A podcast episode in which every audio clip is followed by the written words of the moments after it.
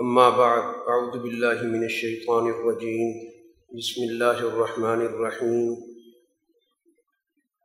الحمد للہ رب العالمین الرحمن الرحیم مالک یوم الدین ایاک نعبد و ایاک نستعین اہدنا الصراط المستقیم صراط الذین انعمت علیہم غیر المغضوب علیہم ولا الضالین آمین۔ سورہ فاتحہ مکی صورت ہے اور مکی صورتوں میں بنیادی نظریات کو واضح کیا جاتا ہے۔ چنانچہ یہاں پر آغاز اس بات کا کیا کہ تمام تعریفیں اللہ کی لیے۔ بنیادی مقصد انسانی ذہنوں کو ہر قسم کی غیر اللہ کی غلامی سے نکالنا۔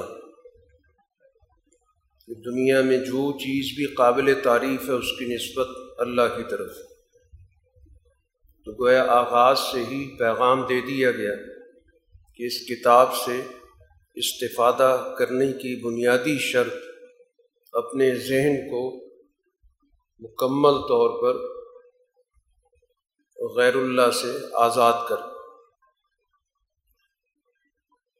اللہ کی صفات کا ذکر ہے رب العالمین، جو تمام جہانوں کو، تمام اقوام کو پالنے والا۔ ربوبیت۔ اس بات کو کہا جاتا ہے کہ کسی بھی چیز کی ترقی کے لیے جو بھی اس کے مطلوبہ تقاضے ہیں ان کے پورا کرنے کا بندوبست کر جس درجے میں بھی جس مخلوق کی جو ضرورت ہے، ابتدائی درجہ، درمیانی درجہ، اعلیٰ درجہ، تو دنیا کی تمام اقوام کی ربوبیت صرف ذات الہی کے پاس ہے۔ کسی اور کو اس کے اندر شراکت نہیں دی گئی۔ باقی جتنی بھی ربوبیتیں ہیں، اس کے تابع وہ مظہر ہے کہ اللہ نے اپنی ربوبیت کا ایک نظام قائم کیا اور انسانوں کے والدین کے دلوں میں اس کی اہمیت پیدا کر دی اور اسی طرح باقی مخلوقات کا بھی ایک نظام قائم کیا۔ تو نظام ربوبیت کا مالک اللہ کی ذات ہے۔ الرحمن بے حد مہربان، الرحیم نہایت رحم والا یعنی اس کا، اس کی رحمت کا دائرہ وسیع بھی ہے اور اس کے ساتھ ساتھ وہ رحمت ہر ہر جز پر محیط۔ تو اللہ کی جو رحمت ہے، ایک تو اس میں وسعت۔ کوئی بھی مخلوق اس رحمت سے باہر نہیں۔ اور پھر وہ رحمت ہر ہر پہلو سے۔ اس وجہ سے یہ دو لفظ استعمال کیے۔ تاکہ اس رحمت کی وسعت بھی بیان کی جائے اور اس رحمت کی تفصیل بھی واضح ہو جائے۔ مالک یوم الدین، مالک ہے جزا کے دن بدلے کے دن گویا عدل کا نظام قائم کرنے والا باقاعدہ اعمال کے نظام کو اس نے جزا پر استوار کی مقافات عمل کے قانون کا مالک جیسا کوئی کرے گا ویسے نتائج اس کو لازماً دیکھنے ہوں۔ ان صفات کے ذریعے ہم اللہ کی پہچان پیدا کر کے معاشرے کے اندر ان صفات کا نظام قائم کرنا ایمان والی جماعت کی ذمہ داری ہے۔ اور جب ان صفات پر ایمان ہوگا تو پھر لازمی طور پر یہ دو تقاضے پورے کرنے ہوں گے۔ ایا کا نابود و ایا کا نسطائیں تیری ہی بندگی کرتے ہیں۔ تو بندگی کے اندر کسی کی شراکت نہیں ہو سکتی۔ ناقابل قبول۔ اللہ کی برتری، اس کی بالادستی، اس کو دل و جان سے قبول کرنا اور اس کے تقاضے پورے کرنا۔ اور اسی طرح اس کا لازمی نتیجہ یہ ہے کہ ہر معاملے کے اندر اس ذات کی طرف رجوع کرنا ہے۔ اور اسی سے مدد طلب کرنا تو گویا مکمل طور پر جہاں انسانوں کی آزادی کی سوچ توحید کے ساتھ جوڑ دی گئی، کہ توحید اللہ کی ذات کی توحید، اللہ کی صفات کی توحید پر ایمان کا تقاضا یہ ہے کہ ایسا انسان دنیا کا سب سے زیادہ ذہنی طور پر اور عملی طور پر آزادی کی صفت کے ساتھ جڑا ہوا۔ اب اس کے بعد ان تقاضوں پر عمل کرنے کے لیے اللہ سے دعا ہے۔ اس دن الصراط المستقیم۔ اے اللہ، ہمیں بتلا سیدھا راستہ۔ یعنی اب ہمیں کیا کرنا ہے؟ ان تقاضوں پر ہمیں عمل کیسے کرنا تو یہ جو یہاں پر ہدایت کی دعا ہے، یہ عملی تقاضوں کے اعتبار سے۔ کہ توحید کے عملی تقاضے وہ سیدھا راستہ کہلاتا ہے۔ اب اس سیدھے راستے کی تفصیلات کیا ہیں، وہ بھی ہمیں بتا دیں۔ تو پورا کا پورا نہ صرف نظریہ بلکہ اس کا لاہ عمل اور وہ بھی اجتماعی شکل۔ یہ دعا اجتماعی ہے۔ تو گویا اجتماعیت سرات مستقیم پر چلنے کے لیے لازمی ہے۔ اور پھر اس کا نمونہ بھی بتا دیا گیا سراۃ الزین انعام علیہ۔ راہ ان لوگوں کی جن پر تو نے فضل کیا، انعام کیا۔ تو تاریخی تسلسل سے مطالعہ کر کے ان انعام یافتہ جماعتوں کا مطالعہ کرنا ہے اور اس راستے پر چلنے کی اللہ سے استدعا کرنی ہے اور ان کے اس راستے سے رہنمائی لینی ہے۔ تو تاریخی تسلسل گویا ہدایت کے عملی تقاضوں میں شامل۔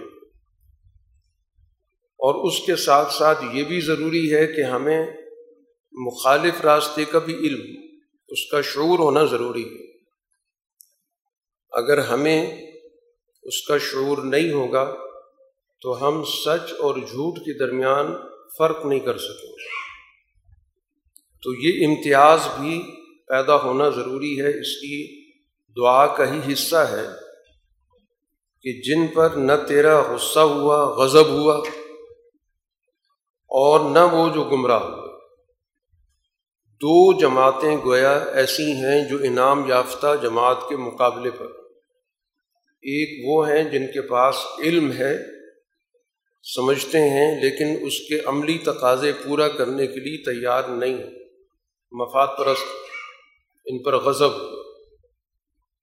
دوسرے وہ لوگ ہیں جو بے شعور ہیں، جو اس کے تقاضوں کو نہیں جانتے۔ انہیں کو قرآن حکیم نے کہا، گمراہ ہو گئے۔ تو انعام یافتہ جماعت وہ ہوگی کہ جس کے اندر صحیح شعور بھی ہوگا اور اس کے ساتھ ساتھ جو اس کے عملی تقاضے ہیں ان کو بھی وہ پورا کرے گا۔ اب یہ بنیادی صورت ہے جس میں ہمیں ایک بنیادی نظریہ دے دیا گیا، اس نظریے پر عمل درآمد کا طریقہ کار بتا دیا گیا۔ اب باقی قرآن اس کی تفصیل ہے۔ اسی وجہ سے ہر رکعت کے اندر، نماز کی ہر رکعت کے اندر یہ صورت پڑھی جاتی ہے۔ اور پھر اس کے ساتھ ایک صورت ملائی جاتی ہے کہ یہ بنیادی پیغام ہے۔ اب اس کی تفصیل اس اگلی صورت کے اندر جو ہم اس کے ساتھ ملا کے پڑھ رہے ہوتے تو ہر صورت کے ساتھ اس صورت کو جوڑا جاتا تاکہ یہ بات واضح ہو جائے کہ یہ بنیادی نظریہ، یہ بنیادی لاہ عمل یہ بنیادی حکمت عملی اور اس کی ایک تفصیل یا اس کے ایک پہلو اس صورہ کے اندر یا ان آیتوں کے اندر بیان ہوا۔ دوسری صورت ہے سورہ بقرہ، مدنی صورت مدنی صورتوں کے جو مضامین ہوتے ہیں، ان کا تعلق بنیادی طور پر رسول اللہ صلی اللہ علیہ وسلم کی بعد از ہجرت جو زندگی ہے، جو آپ نے ایک اجتماع بنایا۔ جو ایک تمدن بنایا۔ اس تمدن کے حوالے سے جو تقاضے تھے، ان صورتوں میں ان پر گفتگو ہوتی۔ پھر اسی طرح مدینہ کے اندر جو مختلف اقوام ماحول کے اعتبار سے موجود تھیں، تو ان کے ساتھ بھی ایک قسم کا مکالمہ۔ ان کے نظریات پر بھی گفتگو کی گئی۔ گویا مدنی صورتیں عملی تشکیل سے تعلق رکھتے ہیں کہ جب رسول اللہ صلی اللہ علیہ وسلم تشریف لے گئے یسرب اور یسرب کو آپ نے مدینہ بنایا، تو اس میں کیا چیلنج تھے؟ ان کا قرآن ذکر کرے گا۔ پھر ان چیلنجز کا آپ نے مقابلہ کیسے کیا؟ پھر اس معاشرے کو آپ نے کیسے ایک اعلیٰ درجے کا معاشرہ بنایا؟ اس میں کیسا سسٹم بنا، کیا نظم و ضبط قائم ہوا؟ تو یہ تفصیلات گویا کہ ہمیں مدنی صورت میں ملتی سورہ کے آغاز میں تعارف ہے الفلام مین ذالک الکتاب اللہ وفی اس کتاب میں کچھ شک نہیں۔ اس کے جو اپنے بنیادی مضامین ہیں، ان میں کسی قسم کا کوئی جھول، کوئی ابہام کوئی تضاد موجود نہیں ہے۔ کسی کے ذہن میں شک ہو تو وہ اس کا قصور ہے۔ اس کا تعلق کتاب سے نہیں ہے۔ قرآن نفی کر رہا ہے اپنے مضامین کے حوالے سے۔ قرآن یہ نہیں کر رہا کہ جو اس کتاب کو پڑھے گا تو اس کے ذہن میں شک نہیں ہوگا۔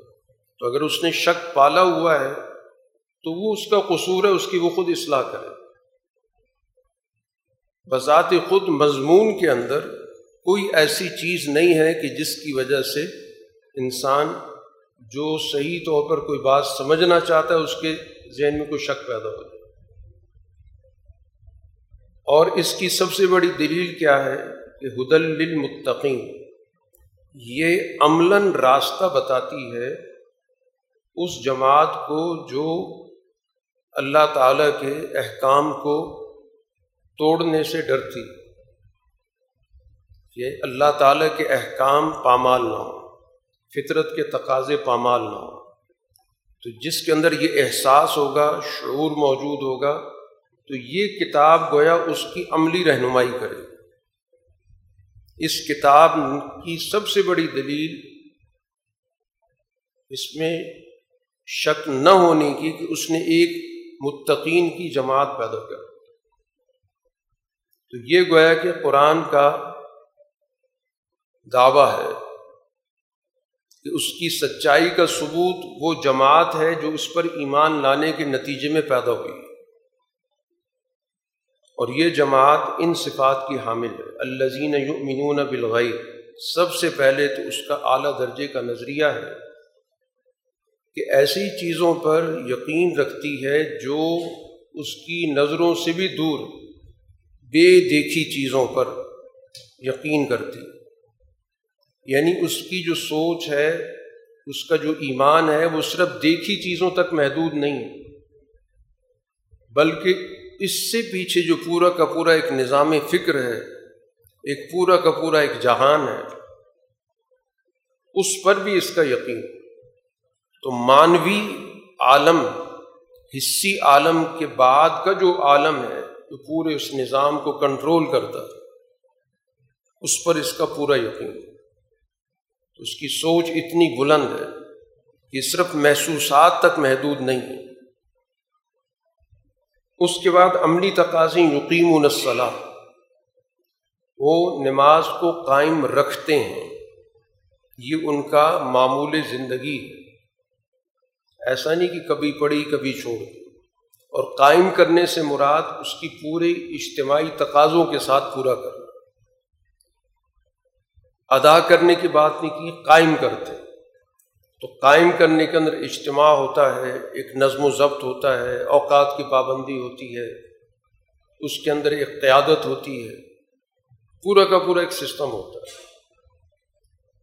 ومما رزقنا ہم جن فکون اور جو ہم نے روزی دی، ان کو اس میں سے خرچ کرتے جو وسائل ہم نے دیے، ان وسائل پر قابض ہو کر نہیں بیٹھ جاتے۔ بلکہ اس کو سوسائٹی تک منتقل کرتے ہیں۔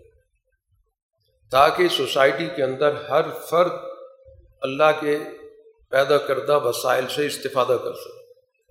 تو ظاہر یہ بھی تقاضا کرتا ہے کہ یہ کام سسٹم کا ہوتا ہے۔ یہ انفرادی نوعیت کا نہیں ہوتا۔ سسٹم کی ذمہ داری ہوتی ہے کہ سوسائٹی کے کمزور لوگوں تک ان وسائل کو پہنچانے کا نظم و نسق قائم کرے۔ والذین یؤمنون بما انزل الیک، اور یہ اس پر ایمان رکھتے ہیں جو آپ پر کتاب نازل ہو رہی ہے۔ رسول اللہ صلی اللہ علیہ وسلم پر جو کچھ نازل ہو رہا ہے اس پہ پورا یقین رکھتے ہیں آپ کی قیادت پر، آپ کی رہنمائی پر ان کو پورا اطمینان ہے، پورا یقین ہے۔ وما انزل من قبلک، اور اس پر بھی جو آپ سے پہلے نازل ان کی سوچ گروہی نہیں ہے۔ ان کی سوچ کے اندر وسعت ہے کہ دنیا میں جہاں جہاں بھی اللہ کی وہی آئی ہے، پچھلے تمام انبیاء پر اور ان کی وہی پر ان کا ایمان۔ ان کی سوچوں کے اندر وسعت موجود ہے۔ گروہی سوچ نہیں کہ صرف اپنے پیغمبر پر ایمان رکھیں۔ وہ بالآخرت ہم جو اور آخرت کو وہ بالکل یقینی سمجھتے ہیں کہ یہ تو ہو کر رہنا ہے۔ اور آخرت نام ہے انسانی اعمال کے نتائج کے نظام کا۔ کہ انسان کے اعمال کے نتائج ہر صورت میں ظاہر ہوتے ہیں، اچھے ہوں یا برے۔ تو اس پر ان کو پورا یقین کہ ہم نے نتائج کا سامنا کرنا ہے، اچھے نتائج، برے نتائج۔ تو یہ وہ صفات ہیں جو متقی جماعت کے بنیادی لوازمات میں ذکر کیے۔ یہ وہ جماعت ہے الا اعلیٰ ہدم رب کہ یہ وہ لوگ ہیں جو ہدایت پر ہیں اپنے پروردگار کی طرف سے۔ تو ہدایت کا گویا نمونہ آ گیا۔ ان صفات کی حامل جو جماعت ہوگی، وہ ہدایت یافتہ ہوگی۔ اور وہ الائکم المفلحون، اور وہی ہیں جو مراد کو، مقصد کو، کامیابی کو پہنچنے والے۔ کامیاب جماعت، ہدایت یافتہ جماعت۔ ایک جماعت تو یہ ہے۔ ایک اور جماعت ہے جو مقابلے پر ہے۔ یہ قرآن کا ایک انداز بیان ہے۔ اکثر جگہ کہ ایک جماعت کا ذکر ہوگا تو لازمی دوسری جماعت کو بھی تعارف کرایا جائے گا۔ کیونکہ اس سے بات زیادہ بہتر سمجھ میں آتی کہ منفی صفات جب ذکر کی جاتی ہیں تو پتہ چل جاتا ہے کہ ان سے بچنا ضروری ہے۔ تو وہ دوسری جماعت جو مقابلے پر ابو جہل کی اس طرح کی جو جماعت تھی، ان الزین کفر صوا علیہم انضرتہم املم تنظرہم لا یؤمنون جو لوگ کفر اختیار کر چکے، جنہوں نے فیصلہ کر لیا کہ ہم نے کافر رہنا ہے۔ اب ان پر برابر ہے کہ آپ ان کو خبردار کریں، ڈرائیں، مستقبل کے نتائج سے آگاہ کریں یا نہ کریں۔ انہوں نے ایمان نہیں لانا۔ ان نے فیصلہ کر لیا ہے کہ ہم نے کفر پر رہنا ہے۔ اور کفر پر وہ رہتا ہے کہ جس کے سامنے حقائق واضح ہو چکے ہیں، لیکن مفادات اس کو اس راستے پر نہیں آنے دیتے۔ وہ اپنے مفادات پر ایمان رکھتا ہے، اس کی اس کا فیصلہ ہے کہ اس نے بات نہیں مانی۔ اس لیے قرآن نے کہا، اب ان کو جتنا مرضی خبردار کریں، آگاہ کریں، ڈرائیں، مستقبل کے نتائج بتائیں یا نہ بتائیں، نتیجہ ایک ہی چنانچہ اس طرز عمل کا نتیجہ یہ ہے کہ ختم اللہ علیہ قلوبیم اللہ تعالیٰ نے ان کے دلوں پر مہر لگا دی اعلیٰ سمی ان کے کانوں پر مہر لگا دی۔ یہ اس کے اس طرز عمل کے نتیجے کے طور پہ سزا آئی اللہ نے تو پہلے ان کو دل بھی دیا سوچنے کا، کان بھی دیے سننے کے لیے، آنکھیں بھی دیں دیکھنے کے لیے، جب انہوں نے اپنی ان صلاحیتوں کو غلط مقاصد کے لیے استعمال کرنے کا فیصلہ کر لیا اور طے کر لیا کہ ہم نے اللہ کے دیے ہوئے ان ذرائع سے فائدہ نہیں اٹھانا۔ اپنے مفادات پر ہی اڑنا ہے، تو پھر لازمی نتیجہ یہ ہوگا کہ پھر دلوں پر اللہ تعالیٰ کی طرف سے مور لگے گی، کانوں پر مور لگے گی، اعلیٰ افسار انتشاہ اور آنکھوں پہ پردہ آ جائے حقائق نہیں پتہ چلے ویسے چنگے بھلے ہوں گے، کوئی جسمانی نقص نہیں ہے۔ لیکن یہ اللہ تعالیٰ نے صلاحیتیں دی ہیں جن مقاصد کے لیے، ان مقاصد کے لیے جب استعمال نہ ہو، تو اس کا مطلب یہ ہوتا ہے کہ وہ اپنی بنیادی مقصد کو کھو بیٹھی، مہر لگ چکی ہے، پردے آ گئے۔ الحم عذاب العظیم ان کے لیے بہت بڑا عذاب۔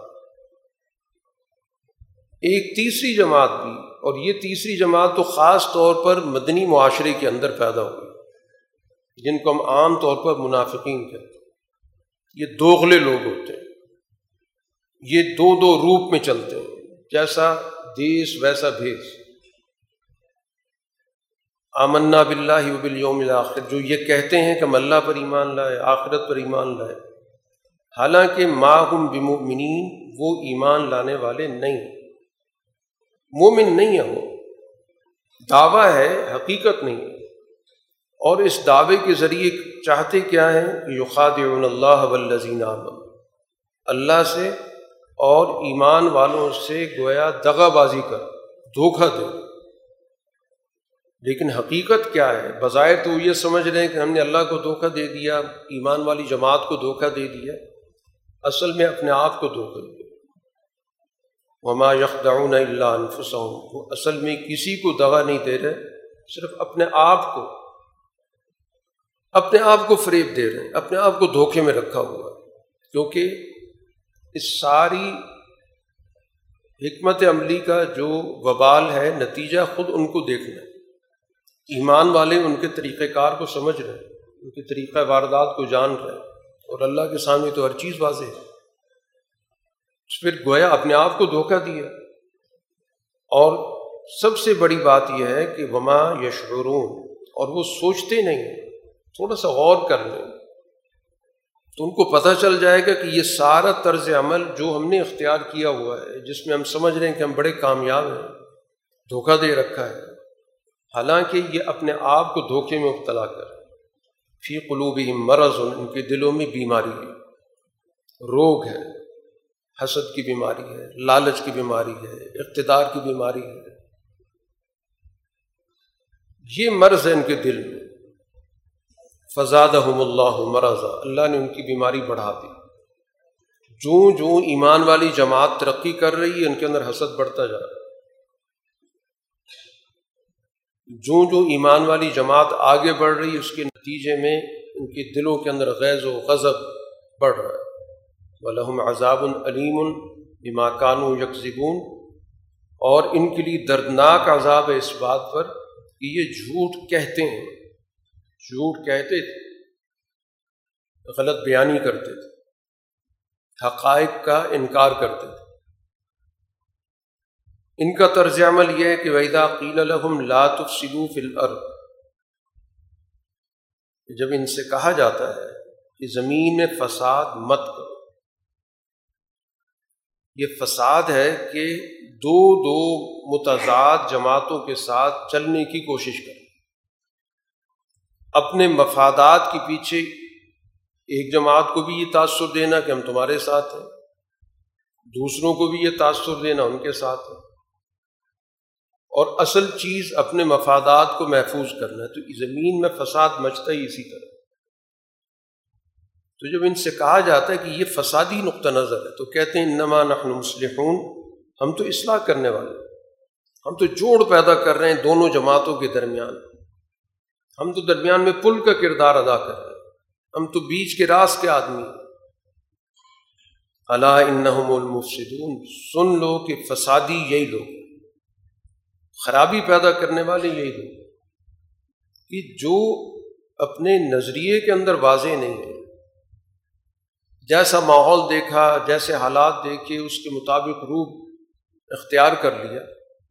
تو سوسائٹی کے اندر اسی سے تو فساد پیدا ہوتا اور اس کا ان کو شعور نہیں، سمجھتے نہیں کہ یہ فساد کا طریقہ ہے، یہ اصلاح کا طریقہ نہیں۔ ایک اور طرز عمل بذاقیل الحم آمین و کما آمن اللہ سے ان سے کہا جاتا ہے کہ اس طرح ایمان لاؤ جیسے سب لوگ ایمان لائے۔ ایمان لانے کا ایک معیار ہے کہ جس طرح ایمان والی جماعت یکسو ہو گئی اور پھر اس کے بعد اس ایمان کے تقاضے کے مطابق اپنی زندگی بسر کر رہی ہے۔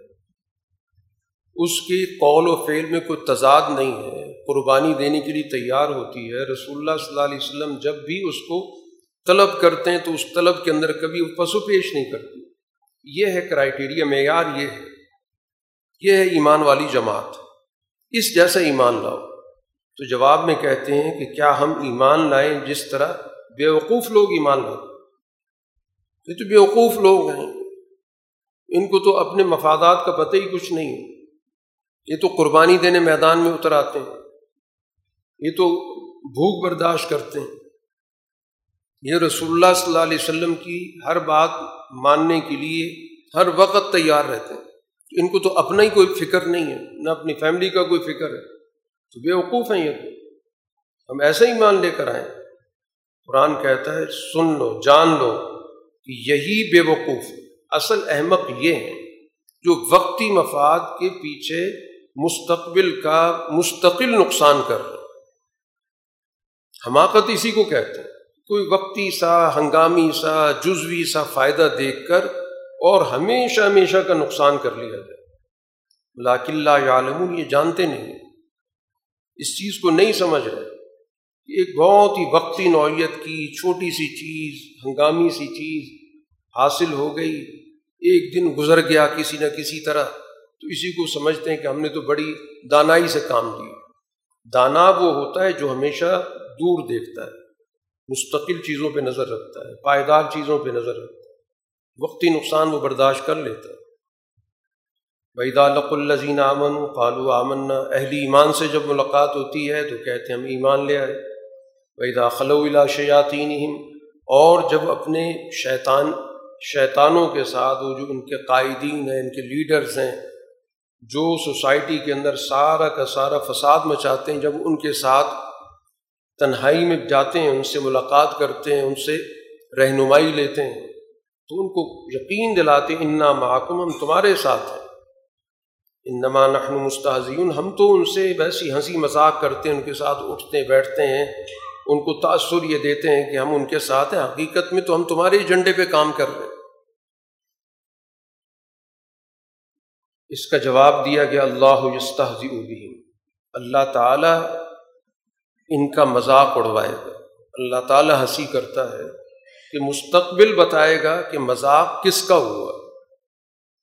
دنیا کے اندر ہمیشہ کے لیے گویا نمونہ بن جائیں گے۔ اس بات کا کہ یہ وہ لوگ تھے جو احمد لوگ تھے، جو دو دو کشتیوں میں سوار ہوئے تو نہ ادھر کے رہے نہ ادھر کے رہے وہ یمدہم فی توغیانی ہم اور اللہ تعالیٰ پھر ان کو موقع دیتا ہے، ترقی دیتا ہے، سرکشی میں اور آگے چلے جائیں۔ حوصلہ بڑھ جاتا ہے۔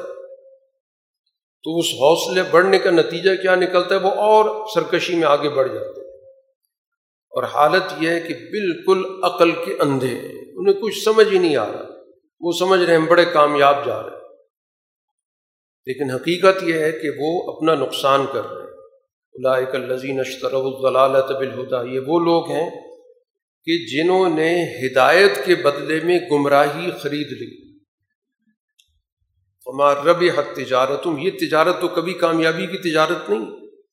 کامیاب تجارت تو وہ کہلاتی ہے کہ جس میں آپ کم درجے کی چیز لے کر، دے کر اس سے زیادہ فائدے کی چیز حاصل کرتے۔ یہاں زیادہ مفید چیز دے دی گئی اور نقصان والی چیز اٹھا لی۔ تو یہ تو کوئی کامیاب تاجر کا کام نہیں، اگر تجارت کے نقطہ نظر سے بھی دیکھیں تو تاجر ہمیشہ یہ دیکھتا ہے کہ میں ایک ایسا کام کروں کہ جس سے مجھے مستقبل کا بڑا فائدہ حاصل ہو۔ اور انہوں نے بالکل ہی گھٹیا سودا کیا۔ ماکان و محتدین اور نہیں یہ ہدایت پانے والے۔ ان کو تو سوجھ بوجھ ہی نہیں ہے۔ قرآن حکیم اس کے بعد مثال سے سمجھاتا ہے کہ ان کی مثال اس شخص جیسی ہے جس نے آگ جلائی۔ جنگل کے اندر، اندھیرے کے اندر آگ جلائی۔ فلما آزاد ماحول جب اس آگ نے ارد گرد ماحول کو روشن کر دیا تو اسی وقت ذہب اللہ بنورہم، اللہ تعالیٰ نے ان کی روشنی ختم کر دی۔ تو اب ان کے سامنے ایمان کی روشنی آئی۔ اور ابھی اس روشنی سے ان نے فائدہ نہیں اٹھایا اور وہ روشنی ان کے ہاتھ سے نکل گئی۔ کیونکہ ان کے دل کے اندر کھوٹ موجود ہے۔ تو وہ روشنی بجھ گئی۔ بظاہر کلمہ پڑا بظاہر حضور صلی اللہ علیہ وسلم کے پاس آئے تو ایک روشنی تو ملی۔ لیکن اس روشنی سے فائدہ اٹھانے کا، چونکہ ان کے اندر کسی بھی قسم کا جذبہ نہیں تھا، تو روشنی تو نکل گئی۔ بطور فی ظلمات اور ان کو چھوڑ دیا ظلمتوں کے اندر، بہت سارے اندھیروں کے اندر۔ لا سرون جس میں کچھ نہیں دیکھ پا تو بظاہر مسلمان ہونے کے باوجود ظلمتوں میں ہوں، کیونکہ مفاداتی سوچ ہے۔ اب حالت یہ ہے کہ بظاہر تو اپنے آپ کو بڑا سمجھدار سمجھتے ہیں، قرآن نے کہا، بہرے ہیں، کیونکہ سچائی کو سن نہیں رہے۔ گونگے ہیں کوئی صحیح بات کوئی دریافت کریں کہ ہمیں اس راستے پر کیا چل، کیسے چلنا ہے، تقاضا کیا ہے، اس کی ہمیں کیا اعمال کرنے چاہیے۔ اور اندھے۔ آنکھیں گویا کہ ان کی کام ہی نہیں کر رہی، عقل ان کی کام ہی نہیں کر رہی۔ تو جو جو صلاحیتیں اللہ نے اس لیے دی تھیں کہ اس سے ان کو صحیح راستہ نظر آئے کسی صحیح راستے کے بتانے والے کی بات کو سن سکیں یا کسی سے پوچھ سکیں، یہ ساری صلاحیتیں ان کی مفقود ہو فہم لا یرجعون اب وہ سچائی کی طرف نہیں لوٹ تو ایک مثال تو گیا کہ اس آگ کے حوالے سے، کہ آگ ذرا سی روشن ہوئی، گرد و پیش میں کچھ روشنی آئی، لیکن اس سے فائدہ اٹھانے سے پہلے ہی وہ بجھ گئی۔ دوسری مثال دی۔ کہ جیسے زور سے بارش آسمان سے برس اب جب بارش برستی ہے اس میں اندھیرے بھی ہوتے ہیں، گرج بھی ہوتی ہے، بجلی بھی ہوتی ہے۔ اب جب کڑک ہوتی ہے، تو وہ اپنے کانوں میں انگلیاں ڈال لیتے اس اندیشے سے کہ موت آ رہی ہے۔ تو اب یہ بھی گویا کہ رسول اللہ صلی اللہ علیہ وسلم کی ہدایت ایک بارش کے مانند لیکن اس بارش کے ساتھ ساتھ یہ چیز بھی ہے کہ دشمن کا مقابلہ بھی کرنا ہے جدوجہد بھی کرنی ہے، اس کے اندر خطرات کا سامنا بھی کرنا ہے۔ اب خطرات دیکھ کر تو آنکھ، آنکھیں بند کر لیں، کانوں میں انگلیاں ڈال لیں کہ موت نہ آ جائے۔ تو یہی اس وقت ان کی کیفیت ہے۔ حالانکہ اللہ تعالیٰ نے ان کافروں کا احاطہ کر گھیر لیا۔ اور قریب ہے کہ وہ جو آسمان پہ چمکنے والی بجلی ہے، وہ جب چمکتی ہے کونتی ہے، تو ان کی آنکھوں کو، ان کی بصیرت کو، ان کی بصارت کو ختم کر دے۔ اب کیفیت یہ ہوتی ہے کہ جب تھوڑی سی بجلی چمکی تو کچھ چل پڑے۔ جب اندھیرا ہو گیا تو کھڑے ہو گئے، کوئی راستہ تو نظر آ نہیں رہا۔ تو اب یہ وہ لوگ ہیں، منافقین کے، کہ جو کبھی مسلمانوں سے آ کر کچھ لینے کی کوشش کرتے ہیں، پھر ڈاما ڈول ہو کر اپنے قائدین کے پیچھے چلے جاتے ہیں۔ تو جب ادھر آتے ہیں تو کچھ نہ کچھ راستہ نظر آ جاتا ہے، جب ادھر جاتے ہیں تو پھر اسی طرح اندھیرے میں کھڑے ہوتے ہیں۔ ملو شاہ اللہ لذب بسنیم سارم اللہ تعالیٰ چاہے تو ان کی یہ بنیادی صلاحیتیں بھی ختم کر دیں مستقل طور پر سننے کی، دیکھنے کی صلاحیتیں ہی ختم کر ان اللہ اعلیٰ کل شعین قدیر۔ اللہ تعالیٰ ہر چیز پر قادر اب یہ تین جماعتوں کا تذکرہ وہ ہے کہ قرآن حکیم نے اس لیے کیا تاکہ یہ بات واضح ہو جائے کہ اصل متقی کون ہوتا ہے۔ متقی وہ ہوتا ہے جو ڈٹائی پر مبنی نہ کفر اختیار کرتا ہے، نہ وہ دغاباز قسم کا منافق ہوتا ہے۔ وہ سچائی کو دل سے قبول کرنے کے بعد اس کے عملی تقاضوں کے لیے اپنی ساری صلاحیتیں صرف کر دے اس کے بعد قرآن حکیم نے مجموعی طور پر کل انسانیت کو مخاطب کر کے دعوت دین دی۔ اور اس میں اللہ تعالیٰ نے اپنے انعامات کو موضوع بنایا۔ وہ انعامات جو کل انسانیت پر بغیر کسی تفریق کے ہو رہے یا یونا سعبدو اے لوگوں بندگی کرو اپنے رب جس نے تمہیں پیدا کیا، تم سے پہلے لوگوں کو پیدا کیا، تاکہ تمہارے اندر تقوا پیدا ہو۔ تاکہ تم پرہیزگار بن جاؤ، تاکہ تم ظلم سے اپنے آپ کو بچا لو، حقوق توڑنے سے اپنے آپ کو بچا لو۔ اللہ کے نافرمانی سے اپنے آپ کو بچا لو۔ اب وہ رب جس کی یہاں پر قرآن نے بات کی، تمہارا رب ہے تو اس کی ربوبیت کا اظہار دنیا میں کیسے ہو رہا ہے؟ اللہ جعل لکم الارض فراشن اس زمین کو تمہارے لیے ایک بچھونے کے مانند بنا دیا۔ کہ اس زمین پر تم رہتے ہو، سکونت پذیر ہوتے ہو، یہ گویا زمین تمہارے لیے ایک بچھونے کے مانند کہ انسان اس پر رہتا ہے، اس پر آرام کرتا ہے، اس سے فائدہ اٹھاتا ہے۔ اور آسمان کو اللہ تعالیٰ نے ایک چھت کی مانند بنا دی۔ کہ پورا کا پورا انسان ایک کھلے میدان کے اندر لیٹا ہو تو اس کو یہی محسوس ہوگا کہ میں ایک بچھونے پر لیٹا ہوا اور اوپر پوری کی پوری ایک چھت تنی ہوئی۔ تو یہ قرآن حکیم نے گویا کہ ایک عام انسانی تأثر کو سامنے رکھ کر بات کی۔ کیونکہ قرآن کا مخاطب معاشرے کا ہر فرد ہر طبقہ ہے۔ وہ خاص قسم کا ذہن اور خاص قسم کے علم رکھنے والے لوگ نہیں ہیں کہ جن کو پہلے وہ علم حاصل کرنا پڑے کہ آسمان کیا چیز ہے اور زمین کیا چیز ہے، اس کے بغیر وہ اس حقیقت تک نہ پہنچے قرآن، تو سب کو مخاطب کرتا ہے، چاہے وہ شعبے کے آدمی ہیں یا نہیں۔ تو ایک عمومی طور پر انسان کے یہ احساسات ہیں کہ آسمان گویا اس پر ایک چھت کی مانند موجود ہے اور زمین پر جب وہ لیٹا ہوتا ہے تو لگتا ہے کہ جیسے وہی بچھونے پر لیٹا ہوا ہو۔ اور پھر وہ آسمان سے بارش نازل کرتا ہے۔ اور پھر اس کے ذریعے اس نے بہت سارے پھل نکالے، میوے نکالے۔ اور مقصد اس کا رزق القم تم سب کا یہ رزق ہے۔ اللہ نے تمام انسانوں کو مخاطب کیا۔ اور یہ بات بتا دی کہ زمین سے نکلنے والے تمام جو وسائل ہیں، زرعی صورت میں اس سب کی، سب کے لیے، سب کے فائدے کے لیے۔ اس پر کسی کی ان معنوں میں اجارہ داری نہیں ہے کہ ان پہ قبضہ کر کے دوسروں کا استحصال کرے، دوسروں کو محروم کرے۔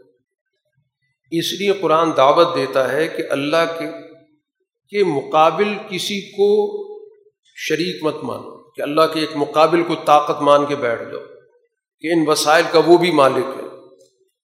کوئی طاقت ان وسائل کی مالک نہیں ہے۔ اگر کوئی کسی اور کو مالک سمجھ رہا ہے تو اس کا مطلب یہ کہ اس نے اللہ کے مقابلے پر ایک اور قوت مان لی ہے۔ اس حالت میں کہ تم تو جانتے ہو، حقیقت تمہیں پتہ ہے۔ تو یہ دنیا کے اندر موجود وسائل، یہ کل انسانیت کی۔ اس لیے اللہ کے علاوہ کسی اور کی ملکیت تسلیم کرنے کا مطلب یہ ہے کہ تم نے اللہ کے مقابل کسی اور طاقت کو اپنا حاکم مان لیا۔ اس کے بعد قرآن حکیم دعوت فکر دیتا ہے خود قرآن کے بارے میں کہ اگر تمہیں اس کلام کے بارے میں شک ہے جو ہم نے اپنے بندے پر نازل کیا، رسول اللہ صلی اللہ علیہ وسلم پر نازل کیا، اس میں کوئی شک ہے، تو اس قرآن کی ایک صورت جیسی کوئی صورت لے آؤ اس قرآن کے بے شمار قوانین ہیں۔ کوئی ایک قانون اپنی مرضی کا منتخب کرو۔ معاشی قانون لے لو، سیاسی قانون لے لو، آئلی قانون لے لو، اخلاقی قانون لے لو، کوئی ایک قانون لے لو۔ اور اس کا متبادل، اس جیسا قانون پیش کرو۔ یہ گویا کہ قرآن کی دعوت ہے تمام انسانوں کو جو بھی قرآن کو بطور چیلنج کے سمجھتے ہیں کہ یہ قرآن اللہ کی کتاب نہیں ہے، انہیں کوئی شک ہے تو قرآن چیلنج دے رہا ہے۔ کہ قرآن قوانین میں سے کسی ایک قانون کا انتخاب کر کے تم متبادل قانون پیش کر۔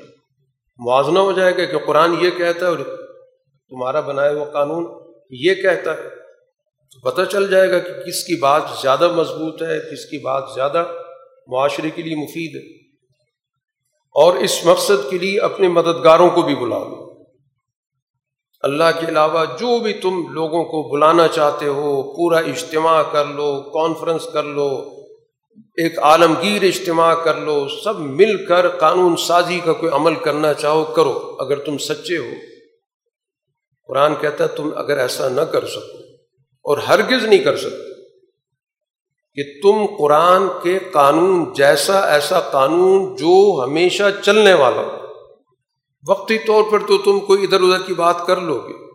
جو ایک سال چلے گا، دو سال چلے گا، دس سال چلے گا، اور اس کے بعد پھر ترمیم کی ضرورت پیش آ جائے گی۔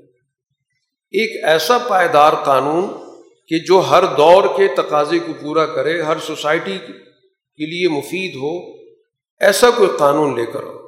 لیکن تم نہیں کر سکو گے تو لہٰذا جب نہیں کر سکو گے تو پھر فتق النار التی وقود الناس والحجارہ اس آگ سے بچو۔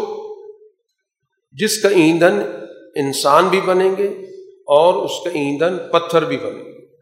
وہ جو تمہارے خود ساختہ تم نے گھڑے ہوئے ہیں۔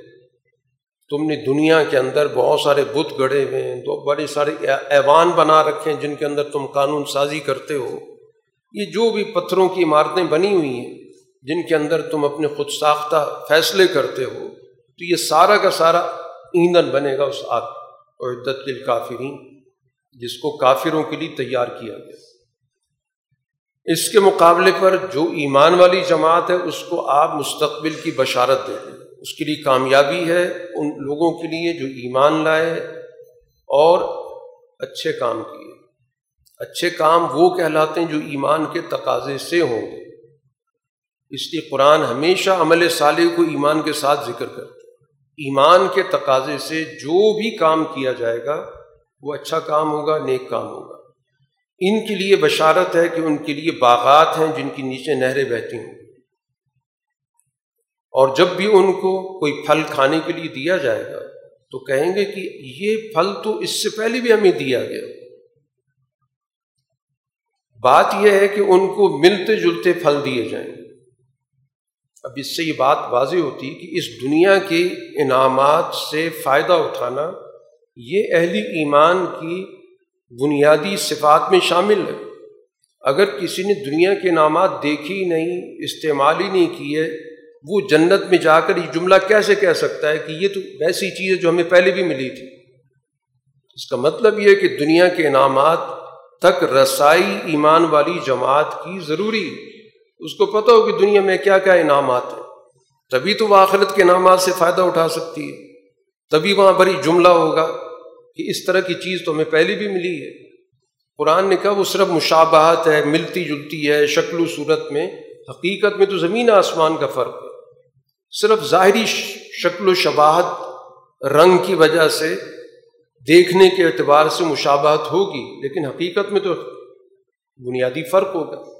لیکن بات تو یہ ہے کہ یہ جملہ بھی اسی وقت کہا جائے گا کہ جب دنیا کے اندر انعامات حاصل ہوں گے۔ ولحم فی ازواج متحرہ اس میں ان کے بڑے پاکیزہ جوڑے ہوں گے، جو ہر قسم کی بد اخلاقی سے، ہر قسم کے حسد سے، ہر قسم کے چیخ و پکار سے نظا سے، جو دنیا کے اندر جھگڑے، تنازعات ہو جاتے ہیں۔ وہاں پر یہ چیزیں موجود نہیں ہوں گی۔ وہ فیا خالدون، اس میں ہمیشہ رہیں گے قرآن حکیم بہت ساری مثالیں بیان کرتا ہے۔ اب ان مثالوں پر اعتراض ہوتا تھا کہ یہ مکھی کی مثال کیوں آ گئی اور مچھر کی مثال کیوں آ گئی؟ قرآن کہتا ہے، اصل مضمون دیکھا جاتا ہے۔ یہ مثالوں میں الجھنا، یہ کوئی عقل کی بات نہیں ہوتی۔ مثال تو بات سمجھانے کے لیے ہوتی ہے۔ اللہ تعالیٰ کو اس سے کوئی شرم نہیں آتی۔ کہ وہ کسی مچھر کی یا اس سے بھی کوئی بڑھ کے کوئی کمزور چیز ہے، اس کی مثال دے دے۔ ایمان والے تو اس مثال کو سمجھ کر یہ کہتے ہیں کہ یہ ان کی رب کی طرف سے حق کیونکہ ان مقصد کو وہ سمجھتے ہیں۔ وہ اس چیز میں نہیں الجھتے کہ مثال کس چیز کی دی گئی ہے۔ وہ دیکھتے ہیں کس لیے دی گئی ہے، اس کا مقصد کیا ہے۔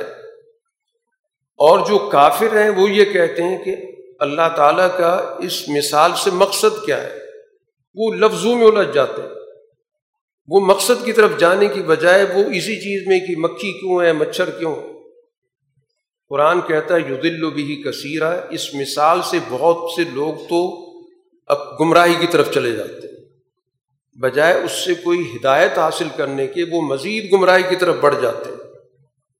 اور بہت سارے لوگوں کو اس سے فائدہ بھی ہو جاتا ہے، رہنمائی مل جاتی ہے، حقائق واضح ہو جاتے ہیں۔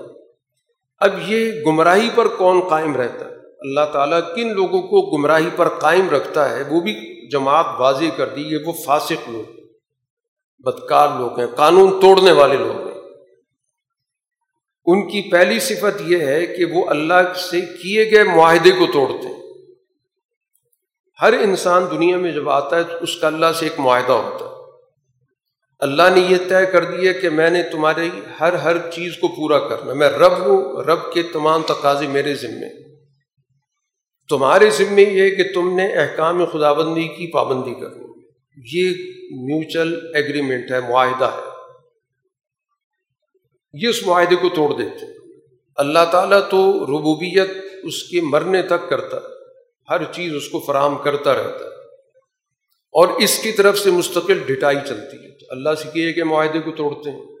دوسری صفت یہ ہے کہ جس چیز کو اللہ تعالیٰ نے ملانے کا، جوڑنے کا حکم دیا، اس کو کاٹتے ہیں۔ سوسائٹی کے اندر لوگوں کا مل جل کر رہنا، ایک دوسرے کے حقوق ادا کرنا، معاشرتی زندگی، اس معاشرتی زندگی کو وہ کاٹتے ہیں، طبقات پیدا کر دیتے ہیں، اپنا ایک علیحدہ گروہ بنا لیتے ہیں، باقی سوسائٹی سے قطع تعلق کر لیتے ہیں۔ حالانکہ اللہ نے تو کہا تھا کہ تم تمام انسانوں سے میل جول رکھو، تعلقات قائم کرو، حقوق ادا کرو، کمزور لوگوں کو اپنے پاؤں پہ کھڑا کرو، یہ اس کو کاٹ دیتے۔ تیسری صفت یہ زمین میں فساد کرتے ہیں، تنازعات پیدا کرتے ہیں بدمنی پیدا کرتے ہیں، لوٹ مار کرتے ہیں۔ یہی لوگ در حقیقت خسارے والے ہیں۔ اب یہ اللہ تعالیٰ کا انکار کس بنیاد پر کرتے ہیں؟ قرآن دعوت فکر دے رہا ہے کہ یہ تمام انسان بالکل اپنے سارے مراحل پر غور کرنے ابتدا میں بالکل بے جان تھے۔ ان کی کوئی حقیقت نہیں تھی۔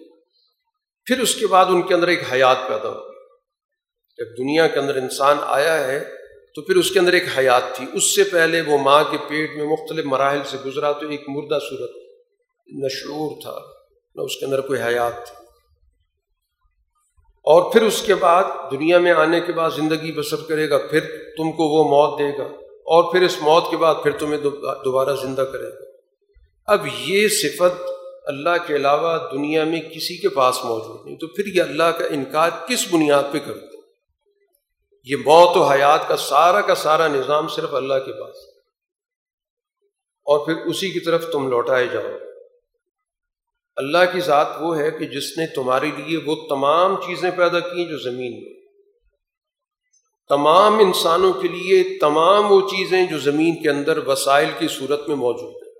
چاہے وہ معدنی وسائل ہیں، چاہے وہ زرعی وسائل ہیں، چاہے اس خام مال سے انسان جو صنعتی ترقی کرتا ہے، جو حرفت، پیشے، جو پورا کا پورا زمین پر ایک سسٹم کھڑا ہو جاتا ہے۔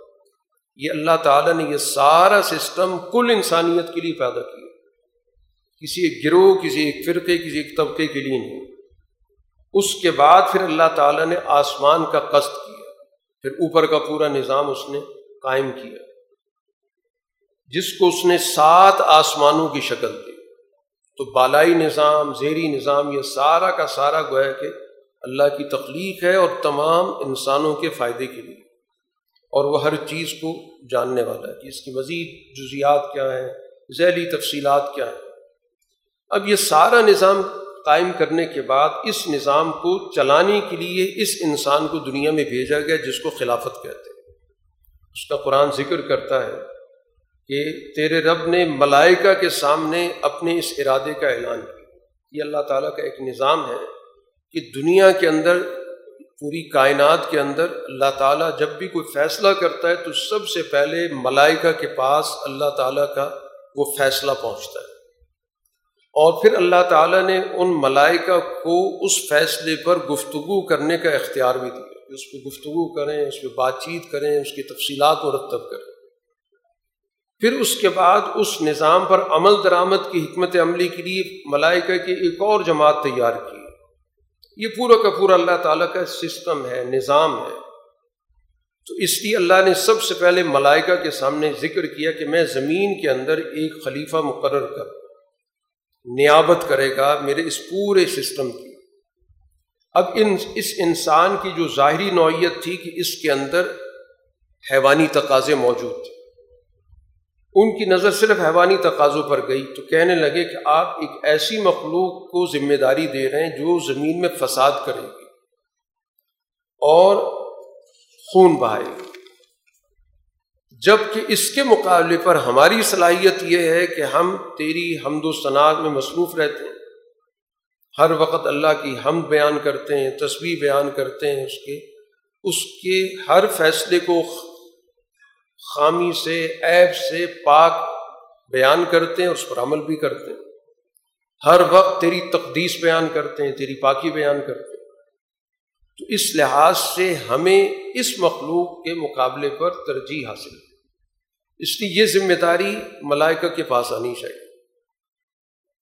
تو سب سے پہلے تو اللہ تعالیٰ نے یہاں پر ایک اصولی جواب دیا کہ فیصلہ میں نے کرنا ہے، تم نے نہیں کرنا۔ میرا فیصلہ، میں نے تو اپنے فیصلے کا تمہارے سامنے اعلان کیا۔ میں جانتا ہوں، تمہیں نہیں پتہ۔ اس کے بعد پھر اس نے اپنے فیصلے کی حکمت ظاہر کی کہ آدم علیہ السلاۃ والسلام کو اس دنیا کے جو معاملات تھے اس کا علم دیا۔ یہ دنیا کا سسٹم کیا ہے، نظام کیا ہے، اس کے اندر موجود اشیاء کیا ہیں، ان اشیاء سے کیسے کام لیا جاتا ہے، یہ پورا کا پورا جو دنیا کا نظام جس کو ہم کہتے ہیں، اشیاء کا علم، ان کی خصوصیات، ان سے کام لینے کا طریقہ، یہ آدم علیہ السلاۃ والسلام کو اللہ تعالیٰ نے سکھایا۔ پھر ان تمام چیزوں کے فرشتوں کے سامنے پیش کیے کہ اب بتاؤ کہ یہ کیا چیزیں ان سے کیسے کام لیا جاتا ہے؟ ان کے نام کیا ہیں؟ ان کے تقاضے کیا ہیں؟ اگر تم سچے ہو کہ خلافت تمہیں ملنی چاہیے تو بتاؤ، کیونکہ خلافت کے لیے تو یہ ساری چیزیں ہیں، ان سے کام لینا ہے اور ان کے ذریعے دنیا کا پورا کا پورا ایک سسٹم کھڑا کرنا تو بتاؤ یہ کیا چیز ہے؟ تو اس موقع پر انہوں نے واضح طور پر اپنی لا علمی کا اظہار کیا۔ کہ اللہ ذات تو پاک ہے ہمیں کچھ پتہ نہیں، صرف اتنا پتہ ہے جتنا تو نے ہمیں بتا رہا اور تو نے ہمیں بتایا ہوا کہ تصویر کرنی ہے، تقدیس کرنی پاکیز کی بیان کرنی ہے، حکم کی تعمیر کرنی ہے۔ اس کے علاوہ کہ یہ چیز ہے کیا اور کام کیسے کرتی ہے اور اس کی خصوصیت کیا ہے اور اس کو کیسے جوڑ کے ایجادات کی جاتی ہیں، اس کو کیسے مفید بنایا جاتا ہے، وغیرہ وغیرہ۔ اس کا ہمیں نہیں پتہ۔ تو ہی علم رکھنے والا ہے اور تو ہی بنیادی فیصلہ کرنے والا ہے، حکمت و دانائی۔ آدم علیہ السلام کو اللہ نے کہا کہ بتائیں کہ یہ کیا چیزیں ہیں؟ ان کے نام بھی بتائیں، ان کی خصوصیات بھی بتائیں، ان کا طریقہ کار بھی بتائیں۔ تو آدم علیہ السلام نے بتا دی ہے کہ یہ چیز اس کام آتی ہے، یہ چیز اس کام آتی ہے، اس کو اس طرح مفید بنایا جائے گا، اس سے اس طرح کام لیا جائے گا۔ تو اس موقع پہ پھر اللہ تعالیٰ نے فرشتوں کو مخاطب کر کے کہا کہ کیا میں نے تمہیں نہیں بتایا تھا کہ میں آسمان و زمین کی جو ایسی باتیں ہیں جو نظروں سے اوجل ہے میں جانتا ہوں۔ مجھے پتا ہے کہ میں نے آسمان و زمین کیوں تخلیق کیا، کس کے لیے تخلیق کیا؟ اور جو کچھ تم ظاہر کرتے وہ بھی مجھے پتا ہے، جو تمہارے دلوں کے اندر موجود ہے، تمہارے خیالات میں موجود ہے، وہ بھی مجھے پتا ہے، جس کو تم چھپاتے ہو۔ یہ گویا کہ انسان کی برتری یہاں پر ظاہر کی گئی کہ اس انسان کے اندر جب علم آ جاتا ہے تو پھر یہ انسان اس دنیا کی سب سے اعلیٰ مخلوق بن جاتا ہے۔ اور اگر اس سے یہ علم نکال لیا جائے تو یہ باقیتاً وہی چیز ہے جس کو فرشتوں نے کہا تھا، فساد کرنے والا، خون بہانے والا۔ وہ محض ایک جانور ہے جو دنیا کے اندر قتل و غارت کرتا پھرتا اور جس کے اندر علم آ جاتا ہے، حقائق کو جاننے کی کہ یہ چیزیں کیا ہیں، اس کی افادیت کیا ہے، اس کو کیسے بہتر استعمال کیا جا سکتا ہے۔ اس کو انسانیت کے لیے زیادہ سے زیادہ کیا حکمت عملی اختیار کر کے اس کو ہم مزید مفید بنا سکتے ہیں، تو یہ انسان پھر دنیا کی سب سے افضل ترین مخلوق بنتا ہے۔ اس علم کے آ جانے کے بعد پھر آدم علیہ السلام کی، کے لیے اللہ نے ملائکہ کو حکم دیا کہ ان کو سجدہ کرو۔ تمام نے سجدہ کیا، ابلیس نے انکار کر دیا، تکبر کا مظاہرہ کیا کہ میں اس سے بہتر ہوں۔ اور وہ تھا ہی کفر کرنے والوں میں اس کے مزاج کے اندر ہی سرکشی موجود تھی۔ پھر اللہ تعالیٰ نے آدم علیہ السلام سے یہ کہا کہ آپ اور آپ کا جو جوڑا ہے، آپ کی بیوی جنت میں رہیں اور جہاں سے بھی چاہیں کھائیں پی اور اس درخت کے قریب نہ جائیں۔ تو آدم علیہ السلام کو گویا یوں سمجھ لیں کہ سب سے پہلی جو شریعت دی گئی، اس میں ایک کام کرنے کا اور ایک کام ممانے کا کرنے کا کام وہاں پر کیا تھا کہ یہاں پر موجود اشیاء سے فائدہ اٹھا جتنا بھی آپ فائدہ اٹھا سکتے اور اس درخت کے قریب آپ نے نہیں جانا۔ تو یہ گویا کہ انسان کا پہلا وہ نظام ہے، اس کو آپ ان کی اس وقت کی شریعت کہہ لیں کہ اس شریعت کے دو ہی اصول تھے کہ ایک ان اشیاء کا فراغت کے ساتھ، آسودگی کے ساتھ استعمال کرنا ہے اور ایک خاص درخت کے قریب نہیں جانا۔ اور اگر جاؤ گے تو فتح من الظالم ظلم کرنے والوں میں سے ہو جاؤ۔ گے شیطان نے، ظاہر ہے کہ اس کو تو اس تکبر کے نتیجے میں جو اللہ تعالیٰ کی طرف سے اس کو راندہ درگاہ کر دیا گیا، اس کے اندر وہ حسد موجود تھا۔ اس نے پہلے دن سے اس انسان کی دشمنی کا فیصلہ کیا اور وسوسے اور خیالات انسانوں کے ذہنوں میں ڈالنے کا اس نے مشن اپنے ذمے لی، تو ان دونوں کو، آدم علیہ السلام کو بھی اور ان کی زوجہ کو بھی، حوا کو بھی، اس نے پھسلایا۔ اور پھسلا کر وہاں سے اس نے نکلوا دیا۔ تو اللہ تعالیٰ نے کہا کہ اتر جاؤ، یہاں سے جاؤ، تم ایک دوسرے کے دشمن رہو۔ انسان کی اور ابلیس کی ہمیشہ جنگ رہے۔ کیونکہ اس پہلے دن سے اس نے انسان کی بالادستی قبول نہیں کی۔ تو وہ انسان کی فضیلت کے پیچھے پڑا۔ ہو تو اب یہ کشمکش والی زندگی دنیا میں شروع ہوگی باقی اس زمین کے اندر تمہیں پورے حقوق حاصل ہوں گے۔ یہ زمین ٹھکانا بھی ہے اور ایک وقت تک کے لیے تم نے اس سے فائدہ بھی اٹھانا یہ زمین تمہارے لیے ہے، زمین کے وسائل تمہارے لیے ہیں۔ اس کے اندر رہو، اس کے اندر موجود وسائل سے فائدہ اٹھاؤ۔ لیکن یہ سارا عمل ایک وقت تک کی ہمیشہ یہاں پر نہیں رہنا۔ یہاں پر تم نے اپنا ایک کردار ادا کرنا اور اس کردار ادا کرنے کے بعد تمہارا وہ عرصہ مکمل ہو جائے۔ اب چونکہ وہاں سے جنت سے ان کو نکالا گیا، تو ایک لحاظ سے گویا جو خلاف ورزی ہو گئی تھی، اس کے مطابق یہ اقدام ہوا۔ تو پھر آدم علیہ السلاۃ والسلام کے دل میں جو احساس تھا اللہ تعالیٰ نے اس احساس کی تکمیل کے لیے ان کو کلمات بھی سکھائے۔ آدم علیہ السلاۃ والسلام نے اپنے رب سے وہ کلمات سیکھے کہ میں اپنی اس ندامت کا اظہار کیسے کروں؟ تو اللہ نے وہ کلمات ان کو سکھا دیے۔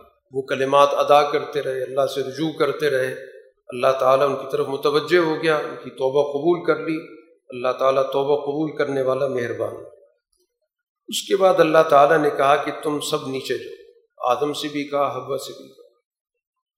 اب تمہاری وہاں پر گویا آبادی بڑھے گی اور دنیا کے اندر اب یہ ہدایت اور گمراہی کے سلسلے ساتھ ساتھ چلے۔ تمہارے پاس میری طرف سے ہدایت آئے گی۔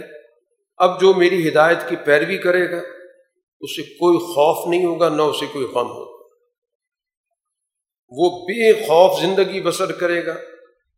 مستقبل کے حوالے سے کوئی بھی اقدام کرتے وقت اس کے ذہن پر کوئی خوف تاری نہیں ہوگا اور نہ ماضی کی کوئی ناکامی اس کو غم میں مبتلا کرے گا، ایک اطمینان کی زندگی بسر کرے گا اور آگے بڑھنے کے لیے جو بھی مناسب حکمت عملی اس کو اختیار کرے گا۔ اور اس کے مقابلے پر جو حقائق کا انکار کرنے والے ہیں، ہماری آیات کو جو جٹلائیں گے، وہ جہنم والے ہیں ہمیشہ اس میں رہیں گے۔ اب اس خلافت کا اس دنیا کے اندر، ہر دور کے اندر ایک ایک نمونہ رہا ہے۔ قرآن حکیم نمونے کے طور پہ بنی اسرائیل کا ذکر کر کہ ماضی میں بنی اسرائیل کو یہ خلافت دی گئی تھی۔ موسا علیہ السلاۃ والسلام ان میں بھیجے گئے۔ اور اب بھی چونکہ ان کے بقایا جات موجود ہیں، مدینہ میں کے اندر ایک بہت بڑی آبادی یہود کی موجود ہے۔ ان، دعویٰ ہے کہ ہم کتاب رکھتے ہیں موسا کے پیروکار ہیں۔ اس لیے ان کی پوری کی پوری قرآن حکیم نے یہاں پر تفصیلات ذکر کی۔ اور مقصد بتانے کا یہ ہے کہ ایمان والی جماعت کو ان صفات سے بچنا ہوگا جس کے نتیجے میں خلافت ان کے ہاتھ سے نکل گئی۔ اور اب اس کے لیے اہل ایمان کا انتخاب کیا گیا۔ تو یہودی صفات کا یہاں پر ذکر کیا جا رہا ہے کہ ان صفات سے بچنا ضروری ہے۔ سب سے پہلے تو بنی اسرائیل کو وہ ہدایات دی گئی تھی۔ کہ میری اس نعمت کو یاد کرو جو میں نے تم پر انعام کی اور میرے عہد کو پورا کرو، میں بھی عہد پورا کروں گا۔ میرا تمہارے ساتھ ایک معاہدہ ہے کہ تم میرے دین کے غلبے کے لیے کام کرو گے تو میں بھی تمہیں دنیا کے اندر غالب کروں گا۔ اور اس کی بنیادی شرط یہ کہ صرف مجھ سے ہی خوف، کسی اور کا خوف تمہارے دل کے اندر نہیں ہونا چاہیے۔ تو پھر جا کر تم دنیا میں کوئی کردار ادا کرو ایمان لاؤ، اس کتاب پر جو میں نے تم پر نازل کی۔ جو اس کتاب کی تصدیق کر رہی ہے، جو تمہارے پاس موجود ہے۔ دنیا کے اندر ہر آسمانی کتاب نے پچھلی کتاب کی تصدیق کی۔ کبھی بھی ان کے درمیان تصادم نہیں ہوتا۔ کبھی بھی کوئی نبی کسی نبی کے آگے نفی نہیں کرتا۔ کوئی کتاب کسی کتاب کی نفی نہیں کرتی۔ اسی کو ہم تاریخی تسلسل کہتے ہیں کہ ہدایت کا، صداقت کا ایک تاریخی تسلسل اور اس کا پہلا انکار کرنے والے مت بنو۔ تمہاری ذمہ داری ہے پہلی تصدیق کرنی۔ تم پہلے آگے بڑھ کر سب سے پہلے انکار کرنے والے بنو گے تو یہ در حقیقت تم اپنی کتاب کی سب سے پہلے تقزیب کرنے والے تو ایک تو انکار نہیں کرنا۔ دوسری بات یہ کہ اس کتاب کو اپنے مفادات کے حصول کا ذریعہ مت بناؤ۔ میری آیات کو تھوڑی سی قیمت پہ مت بیچو۔ دنیاوی مفاد، اقتدار کے مفاد کو حاصل کرنے کے لیے تم کتاب کا، آیات کا، شریعت کا، دین کا سودا مت کرو۔ اسی کو علماء سو کہا جاتا ہے۔ بدترین علماء ہوتے ہیں جو مذہب فروشی کرتے ہیں، کتاب فروشی کرتے ہیں وہی کو بیچتے ہیں، حدیث کو بیچتے ہیں، نبی کی سیرت کو بیچتے ہیں، اس سے مفادات حاصل کرتے ہیں۔ اور مجھ سے ہی اپنے آپ کو محتاط رکھو کہ میرے احکام کو تم نے نہیں توڑا اور حق اور باطل کو خلط مت مت کرو۔ یہ گویا کہ علماء سو کا کام ہوتا ہے۔ کچھ باتیں صحیح ہوتی ہیں، کچھ باتیں مفادات کی شامل کر کے ایک ملغوبہ سا بنا دیتے ہیں۔ عام آدمی ان کو قبول کر لیتا ہے، کیونکہ کوئی نہ کوئی بات اس میں صحیح ہوتی۔ ہے اس صحیح بات کی آڑ میں اپنا پورا کا پورا ایجنڈا اس میں ملا دیتے۔ حق مت چھپاؤ، جانتے بوجھتے۔ حق جو ہے وہ بیان کرو۔ نماز قائم رکھو، اس کا نماز جو اجتماعی معاشرے کا ایک سب سے اہم پہلو ہے جس کے ذریعے سوسائٹی جمع ہوتی ہے، اکٹھی ہوتی ہے، نظم و ضبط قائم ہوتا ہے۔ زکوٰۃ کا نظام قائم کرو۔ اور جو اللہ کے سامنے جھکنے والے ان کے ساتھ مل کے اس اجتماعی عمل کو پورا کرو، ان کے ساتھ جھکو۔ اس کے بعد تنبی کی گئی کہ تم لوگوں کو نیکی کا حکم دیتے ہو اور اپنے آپ کو بھول جاتے ہو، حالانکہ کتاب بھی پڑھتے ہو۔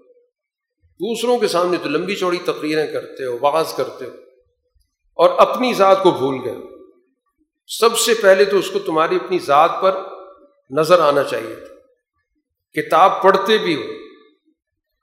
تو یہ گویا کہ تمہارا سب سے بڑا جرم ہے، کتاب پڑھ پڑھتے ہوئے اپنی ذات کو فراموش کر کے لوگوں کو کہنا، یہ کرو یہ کرو، یہ نہ کرو، یہ نہ کرو۔ کیا تمہارے اندر عقل نہیں کیا تم سوچتے نہیں ہو؟ حکم دیا گیا کہ جب انسان صحیح اور سچے راستے پر چلتا ہے تو مشکلات کا سامنا ہوتا ہے۔ لہٰذا صبر سے مدد دو، ثابت قدمی کی مزاحمت، مشکلات کا سامنا کرنا اور نماز سے مدد دو۔ اللہ سے تعلق جوڑو اور سوسائٹی کے اندر ثابت قدم رہو اور اب یہ جو نماز ہے، جو صرف ظاہر داری کا مذہب رکھتے ہیں، ان پر تو بہت بھاری ہے۔ ریاکاری کے طور پہ اس کو پڑھ لیں۔ گے ہاں جن کی دلوں کے اندر اللہ کے سامنے جھکنے کا، آجزی کا خلق موجود ہے، ان کے لیے یہ نماز کسی بھی صورت میں بھاری نہیں ہوتی، بلکہ وہ نماز ان کے لیے ایک اطمینان کا ذریعہ ہوتی ہے۔ اس کے ذریعے وہ سمجھتے ہیں ہمارا ہم اللہ سے اپنا تعلق جوڑ رہے ہیں۔ اب یہ اللہ کے سامنے آجزی کرنے والے وہ لوگ ہوتے ہیں جن کا یہ یقین ہوتا ہے کہ انہیں اپنے رب سے ملنا ہے۔ اور اپنے رب کی طرف واپس جانا۔ اب بنی اسرائیل کو یاد دلایا جا رہا ہے کہ اللہ نے تم پر کیا کیا نعمتیں کی اور تم کیا کیا کرتے رہے۔ میری نعمت یاد کرو میں نے تم پر کی۔ تم کو اپنے دور کی تمام اقوام پر فضیلت دی تھی۔ اور تم کو ایک بات یہ بھی سمجھائی تھی کہ اس دن کے بارے میں ڈرتے رہنا کہ جب کوئی کسی اور کی طرف سے کام نہیں آئے گا نہ اس دن کوئی سفارش قبول ہوگی، نہ کسی قسم کا معاوضہ وصول کیا جائے گا، نہ مدد پہنچے گی۔ اس دن ہر آدمی نے اپنا معاملہ خود پیش کرنا ہے، اس معاملے پر اس نے جرا کا جواب دینا ہے، اس نے اس معاملے کے اعتبار سے حقائق کا سامنا خود کرنا ہے۔ نہ سفارش، نہ معاوضہ، نہ کوئی رشوت، نہ کہیں سے کوئی جتھا کے مدد کرے گا۔ کہ حملہ کر کے جو ہے وہاں پر فیصلہ اپنے حق میں کروا لے، ایسی کوئی چیز نہیں ہوگی۔ ہم نے تمہیں فرعون کے لوگوں سے نجات دلائی۔ وہ تمہیں بڑے عذاب میں اس نے مبتلا کر رکھا تھا، تمہارے بچوں کو ذبح کرتا تھا، تمہاری بچیوں کو زندہ رکھتا تھا۔ یہ تمہارے لیے بہت بڑی آزمائش تھی۔ تو موسا علیہ السلام کے ذریعے اللہ تعالیٰ نے تمہیں نجات عطا کی۔ کتنا بڑا انعام تھا کہ تمہاری نسل کو برباد ہونے سے، ختم ہونے سے بچا کر دنیا کے اندر تمہیں غلبہ عطا کیا۔ پھر اللہ تعالیٰ نے تمہاری وجہ سے اس دریا کو پھاڑا۔ اس دریا سے تمہیں نکالا جبکہ فرعون تمہارا تعاقب کر رہا تھا۔ تمہیں نجات دی اور فرعون کو غرق کر دی، اس کے پورے نظام کو غرق کر دی اور تم آنکھوں سے دیکھ رہے تھے۔ تمہارے سامنے پورا منظر تھا کہ ہم یہاں سے بچ کے جا رہے ہیں اور پیچھے آنے والے ڈوب رہے ہیں۔ پھر اس کے بعد جب یہ فرونی نظام غرق ہو گیا تو نیا نظام تشکیل دینے کے لیے اللہ تعالیٰ نے موسیٰ علیہ السلام سے وعدہ کیا کہ چالیس دن کے لیے آپ کو طور پر آ جائے۔ تو رات دینا مقصد تھا، لیکن تم نے اس موقع پر کیا کیا کہ موسیٰ علیہ السلام کے جانے کے بعد ایک بچھڑے کو خدا مان کر اس کی پوجا شروع کر تم تو ظلم کرنے والے تھے۔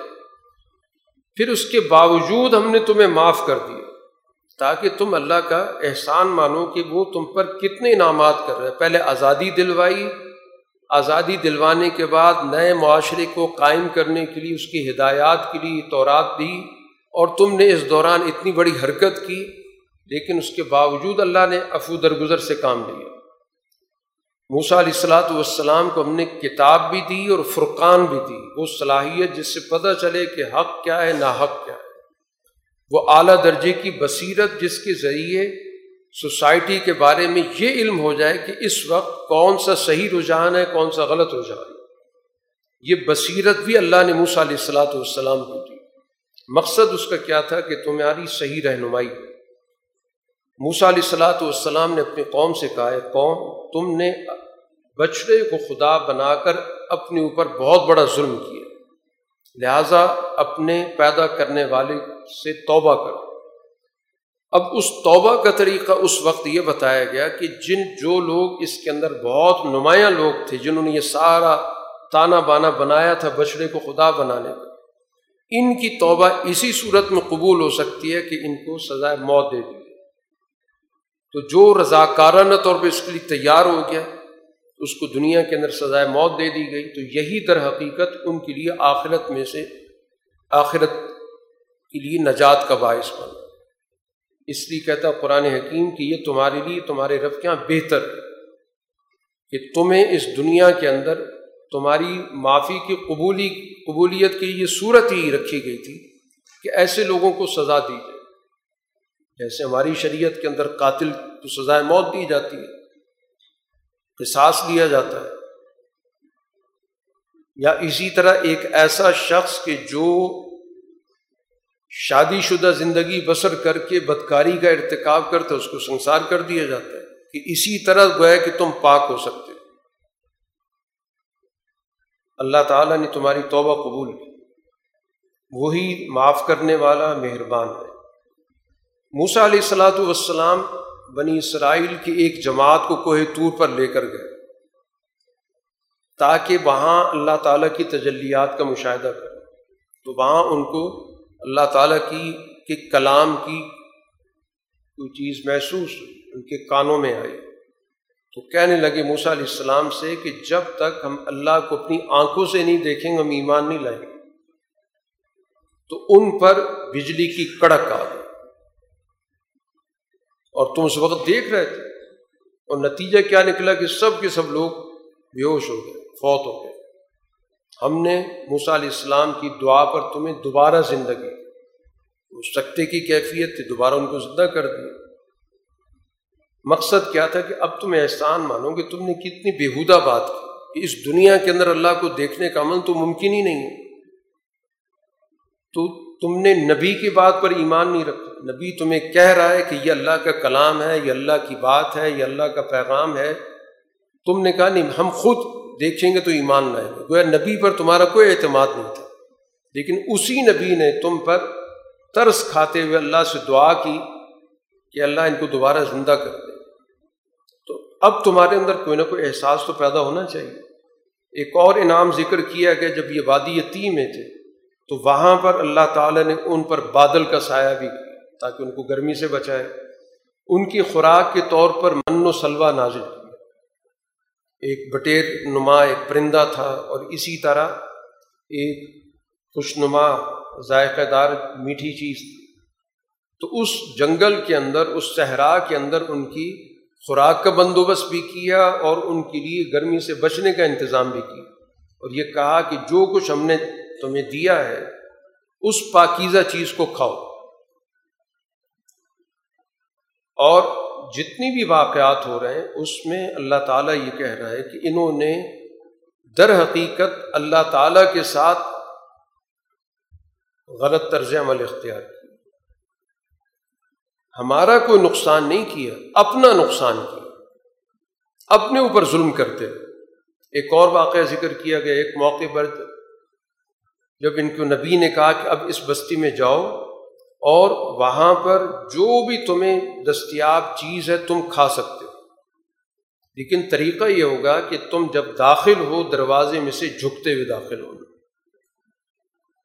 اور زبان پر تم نے کلمہ رکھنا اللہ ہمیں بخش دے۔ تو اللہ تعالیٰ تمہارے سارے گناہ بخش دے گا، بلکہ مزید نیکی کرنے والوں کو مزید بھی عطا کرے اب یہ لوگ وہاں داخل تو ہوئے، لیکن ظلم کرنے والوں نے جملہ ہی بدل دیا۔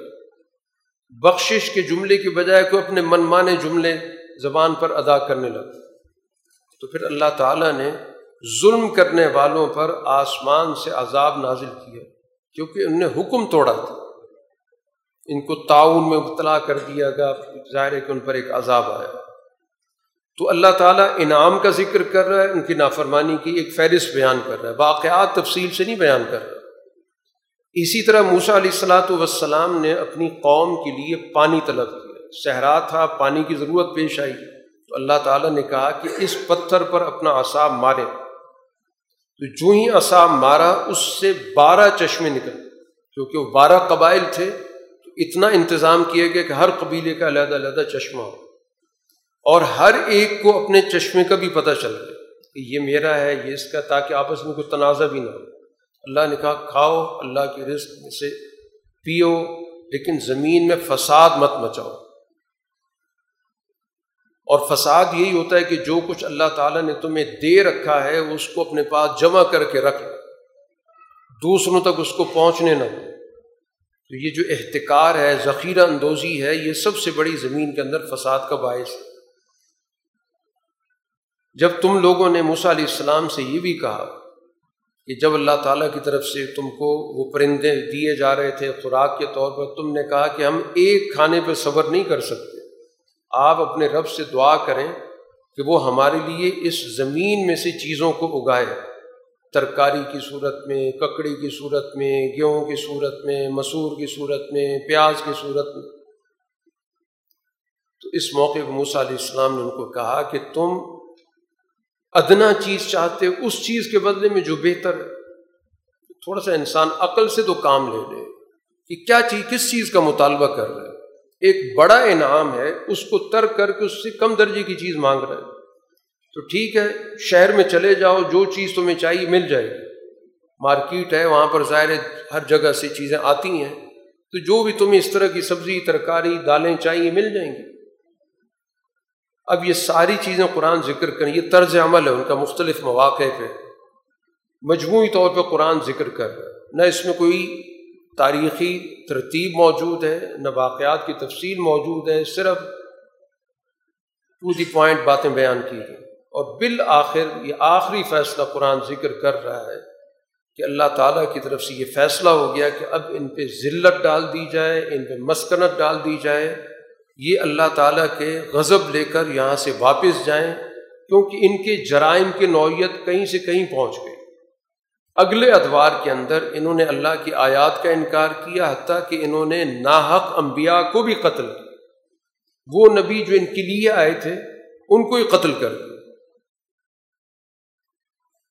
تو اس وجہ سے گویا کہ نافرمانی کی انہوں نے اور یہ اپنے حدود پر نہیں رہے، جس کی وجہ سے ذلت، مسکنت، ان سے ان پر مسلط کر کے ہمیشہ کے لیے ان کو تابع کر دیا ان سے حکومتیں چھین لی گئیں اور فیصلہ کر دیا گیا کہ یہ دنیا کے اندر کبھی بھی مستقل بنیادوں پر اپنی حکومت نہیں بنا سکتے جب تک کہ کسی کی چھتری نہ ہو، کسی کے اشیرباد نہ ہو، کسی کی باقاعدہ پروٹیکشن نہ ہو۔ قرآن حکیم ایک جامع بات بتا رہا ہے کہ قرآن کسی گروہیت کا قائل نہیں ہے۔ وہ بنیادی ضابطے کی بات کرتا ہے، چاہے ایمان کے دعوے دار ہوں، چاہے یہودی ہوں، چاہے نصرانی ہوں، چاہے صابی ہوں۔ صابی وہ لوگ جو ابراہیم علیہ السلاۃ والسلام سے پہلے کی اقوام تھی، جو مختلف مظاہر کو پوچھتی تھی۔ سورج پرستی، چاند پرستی، ستارہ پرستی وغیرہ وغیرہ۔ کوئی بھی ہو ان میں سے جو بھی حقائق پر ایمان لے آئے گا، اللہ پر ایمان لے آئے گا، پھر اس کے مطابق اس دور کے نبی نے جو بھی عملی طریقۂ کار بتایا ہوگا، اس کے مطابق وہ مثبت نیک اعمال اختیار کرے گا۔ تو اس سے کوئی بحث نہیں کہ اس کا پس منظر کیا ہے، اس کی شناخت کیا ہے۔ اس کے لیے اللہ کے یہاں اجر ہے، ان پر کوئی خوف نہیں، نہ وہ غمگین ہو ایک اور انعام قرآن نے ذکر کیا کہ جب ان سے میساخ لیا گیا تھا۔ اب یہ عہد کرنے سے کترا رہے تھے۔ تو اللہ تعالیٰ نے ان سے عہد لینے کے لیے جب ایمان قبول کر لیا، ذمہ داری سے احتراض کرنا، تو پھر ایسے موقع پہ سختی ضروری ہوتی۔ ہے کوئی شخص دائر ایمان میں نہیں آتا، اس پہ کوئی سختی نہیں ہوگی لیکن جو ایمان قبول کر لے گا، نظم و ضبط کو قبول کر لے گا، پھر اس پہ قانون نافذ ہوگا۔ اس لیے جب اس قانون سے انہوں نے پیچھے ہٹنے کی کوشش کی تو پھر ان پر تور پہاڑ کو کھڑا کر دیا گیا کہ مانتے ہو کہ نہیں مانتے پھر کہا گیا کہ ہم نے جو کچھ تمہیں احکام دیے مضبوطی سے پکڑو، جو کچھ اس کتاب کے اندر موجود ہیں چیزیں ان کو یاد کرو تاکہ تمہارے اندر تقوی پیدا ہو۔ لیکن بعد میں پھر انہوں نے انحراف کیا۔ تو اگر اللہ تعالیٰ کا تم پر فضل نہ ہوتا، اس کی رحمت نہ ہوتی، تو تم خسارہ پانے والوں میں سے ہو۔ اسی طرح ان کو حکم دیا گیا تھا کہ ہفتے کے دن انہوں نے کوئی شکار نہیں کرنا۔ انہوں نے اس اصول کو بھی توڑا۔ تو اس کے نتیجے میں پھر اللہ نے اس سے کہیں سنگین سزا دی کہ انہوں نے اللہ کے حکم کو بدلا تو اللہ تعالیٰ نے ان کی شکلیں بدل۔ اللہ نے کہا کہ تم ذلیل بندر بندر اس طرح ان کو عبرت بنا دیا گیا موجود لوگوں کے لیے بھی اور پچھلے لوگوں کے لیے اور متقی لوگوں کے لیے نصیحت کی چیز ہے۔ ایک اور واقعہ قرآن حکیم نے ذکر کیا، جس واقعے کی بنیاد پہ اس سورہ کا عنوان سورہ بقرہ رکھا گیا۔ اور یہ ہے کہ ایک سیدھے سادے حکم کو کس طرح پیچیدہ بنایا جاتا ہے۔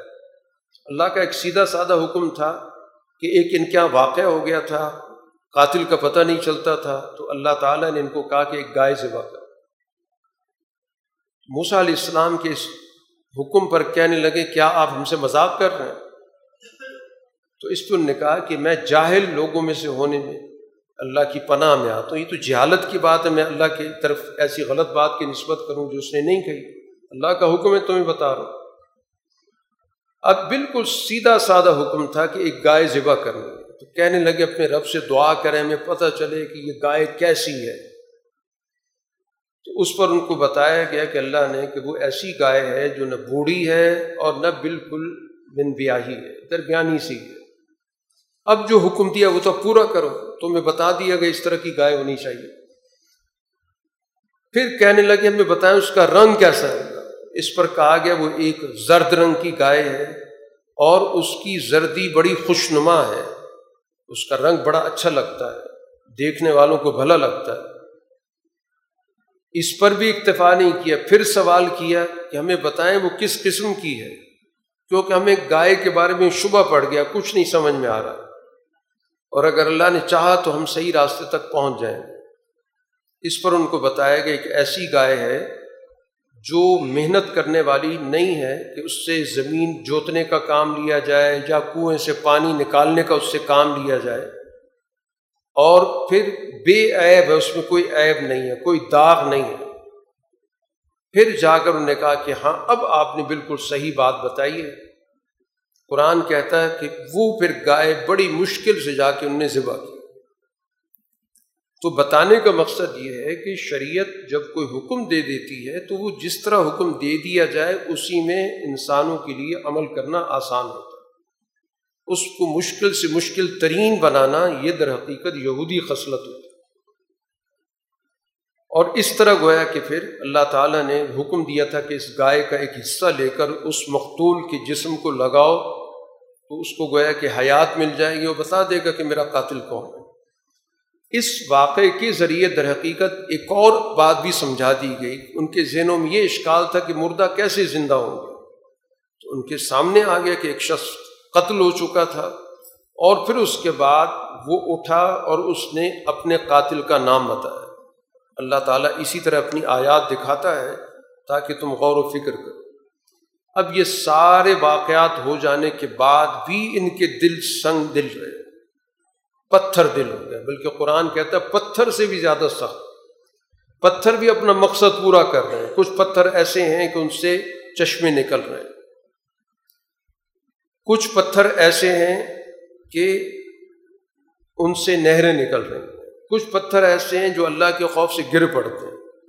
تو وہ پتھر بھی جس مقصد کے لیے پیدا میں اپنا مقصد پورا کر رہے ہیں۔ تو یہ تو پتھروں سے بھی زیادہ گئے گزرے لوگ ہیں۔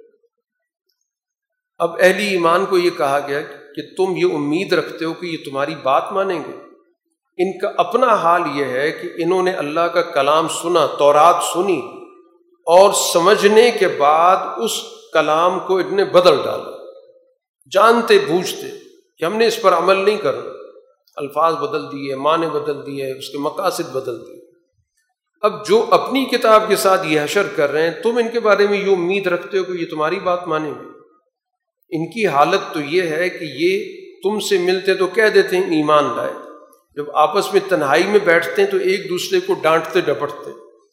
کہ تم مسلمانوں کو ایسی باتیں بتا دیتے ہو کہ جو اللہ تعالیٰ نے تمہیں بتائی ہیں، نتیجہ کیا نکلے گا کہ مسلمان پھر ہم سے بحث کریں گے کہ تمہاری کتاب میں یہ بھی لکھا ہوا ہے، یہ بھی لکھا ہوا ہے۔ تمہیں عقل نہیں ہے۔ حالانکہ ان کو یہ نہیں پتا کہ اللہ تعالیٰ کو تو سب چیزیں پتہ ہیں، جو کچھ یہ چھپا کے کہہ رہے ہیں، ظاہر کہہ رہے ہیں۔ تو ایک طرز عمل ان کا یہ ہے کہ اپنی کتاب کے حقائق کو چھپانا اور یہ کہنا کہ دوسروں کو مت بتاؤ۔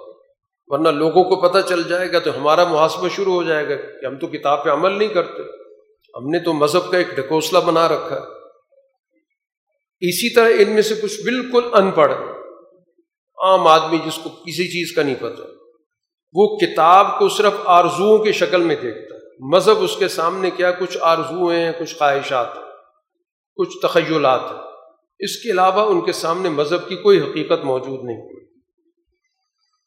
اور پھر سب سے بدترین شکل یہ ہے، تباہی ہے، خرابی ہے ان لوگوں کے لیے کہ اپنے ہاتھ سے کتاب لکھتے ہیں، پھر یہ کہتے ہیں یہ اللہ کی طرف سے۔ مقصد کیا ہے کہ دنیاوی مفاد حاصل کرے، اور وہ بھی بڑا معمولی سا مفاد ہے۔ تو ان کے لیے تباہی ہے جو کچھ اپنے ہاتھ سے لکھتے ہیں۔ خرابی ہے اس کمائی کی جو اس مذہب فروشی سے، کتاب فروشی سے مذہب کو غلط مقاصد کے لیے استعمال کر کے اس سے جو پیسہ لیتے ہیں تو بہت بڑی خرابی ان کے لیے۔ ایک اور ان کے اندر غلط سوچ یہ پیدا ہوگی کہ ہم تو آگ میں جائیں گی نہیں، آگ ہمیں نہیں چھو سکتی۔ ہم جو مرضی کرتے ہیں۔ ہم نسلی طور پر گویا اللہ تعالیٰ کی طرف سے ہمیں محفوظ کر دیا۔ ہاں کچھ بہت کوئی گیا گزرا آدمی ہے، چند دنوں کے لیے جائے گا۔ قرآن کہتا ہے، کیا اللہ سے کوئی معاہدہ ہو گیا تمہارا جو مرضی کرتے رہو؟ اللہ تعالیٰ نے تمہیں کوئی سزا نہیں دینی اگر وعدہ ہے تو اللہ تعالیٰ وعدے کو پورا کرے گا۔ لیکن پہلے ثابت تو کرو کہ اللہ کا عہد ہے بنیادی اعمال پر، کردار پر، اس بنیادی ایمان پر۔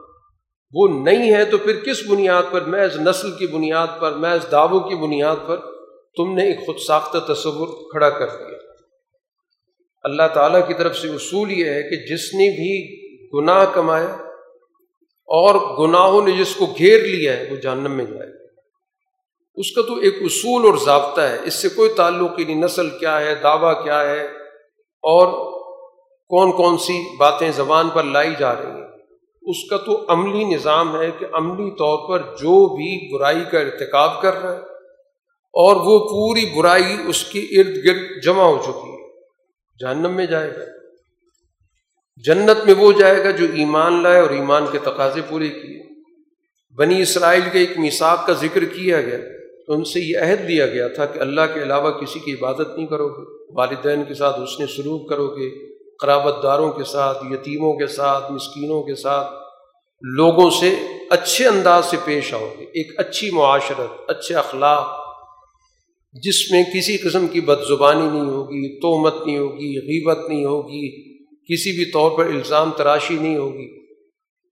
اور نماز قائم کرتے رہو گے، زکوٰۃ ادا کرتے رہو گے۔ یہ عہد اللہ تعالیٰ نے لیا تھا، لیکن تم میں سے چند لوگوں کو چھوڑ کر اکثریت اس سے منعرف ہو گئی ایک اور ان سے عہد دیا گیا تھا کہ آپس میں ایک دوسرے کا خون نہیں بہاؤ گے۔ ایک دوسرے کو گھروں سے بے دخل نہیں کرو گے۔ یعنی تمہارے درمیان فرقے پیدا ہو جائیں اور ایک فرقہ دوسرے فرقے کا خون بہانے لگ جائے، ایک فرقہ دوسرے فرقوں کو گھروں سے نکال باہر کرے، یہ بھی تم سے عہد لیا گیا تھا۔ تم نے اقرار بھی کیا تھا۔ اس طور پر کہ تم نے گواہی دی تھی، مانا تھا۔ اب ہوا کیا؟ اب بس میں لڑائیاں ہو گئیں۔ ایک فرقہ دوسرے فرقے سے لڑنے لگ گیا۔ دونوں تورات کے ماننے والے، دونوں موسا کو ماننے والے لیکن ایک دوسرے کے خون بہائے، ایک دوسروں کو گھروں سے بے دخل بھی کیا ایک دوسروں کو گرفتار بھی کیا تظاہرون علیہم بالاسم والعدوان۔ گناہ اور ظلم کے بل بوتے پر ایک دوسرے پہ تم نے چڑھائیاں کی۔ دونوں مذہب ماننے والے، دونوں طورات ماننے والے ایک ہی مذہب کے فرقے بن گئے اور ان فرقوں نے آپس میں لڑائیاں کی۔ اور جب گرفتار ہو گئے تو گرفتار ہونے کے بعد فدیہ دے دے کے چھڑوانے لگے۔ حالانکہ اس سے پہلے کے اعمال بھی تو حرام تھے۔ لڑنا حرام تھا، گھروں سے نکالنا حرام تھا۔ تو اس موقع پر یہ کہنے لگے کہ ہماری کتاب میں لکھا ہوا ہے کہ گرفتار شدگان کو معاوضہ دے کے چھڑوایا کرو۔ قرآن کہتا ہے، کچھ کتاب پہ ایمان رکھتے ہیں، کچھ کتاب کا انکار کرتے ہیں۔ جو بھی اپنی کتاب کے ساتھ یہ سلوک کرے گا، اس کو دنیا کے اندر ذلت ہوگی۔ جو بھی کتاب الہی کے حصے بنا دے گا کہ اپنے مطلب کے کسی حکم پہ عمل کر لیا اور دوسرے حصے کو جو مفادات سے ٹکراتا تھا اس کو ترک کر دیا، تو جو بھی کتاب کے ساتھ یہ سلوک کرے گا، اس کو دنیا کے اندر ذلت کا عذاب مل کر رہے گا۔ قیامت کے روز تو اس سے بھی برا عذاب ہوگا۔ وجہ یہ ہے کہ اللہ تعالیٰ ان کے اعمال سے غافل نہیں ہے۔ ان لوگوں نے دنیاوی مفاد کا سودا کیا ہے آخرت کے بدلے گھٹیا مفاد قرآن جب دنیا کی زندگی کی بات کرتا ہے، تو اس سے مراد دنیا کے اندر رہنا نہیں ہوتا، وہ دنیاوی مفادات ہوتے ہیں۔ جو گھٹیا قسم کے مفادات ہیں، کہ زیادہ سے زیادہ وسائل لیے جائیں، زیادہ سے زیادہ دولت جمع کی جائے، زیادہ سے زیادہ دوسروں پر اپنی دھونس جمائی جائے۔ ان لوگوں سے نہ عذاب ہلکا ہوگا، نہ ان کی مدد ہوگی۔ موسیٰ علیہ السلام کو اللہ نے کتاب عطا کی۔ موسیٰ علیہ السلام کے بعد بے شمار انبیاء آئے۔ پھر اس کے آخر میں بنی اسرائیل کے آخری پیغمبر عیسیٰ علیہ السلاۃ والسلام۔ اللہ تعالیٰ نے ان کو اس دنیا کے اندر روح القدس کے ذریعے پوری کی پوری مدد عطا کی۔ ان کی وہ اللہ تعالیٰ نے بہت ساری روحانی صفات عطا کی تھی۔ لیکن ان کا طرز عمل یہ تھا تورات کے ماننے والوں نے کہ انہوں نے سب سے پہلے عیسیٰ علیہ السلام کا انکار کیا۔ اور اس سے پچھلے انبیاء کے ساتھ بھی ان کا طرز عمل، کیونکہ وہ انبیاء ان کی خواہشات کے خلاف بات کرتے تھے۔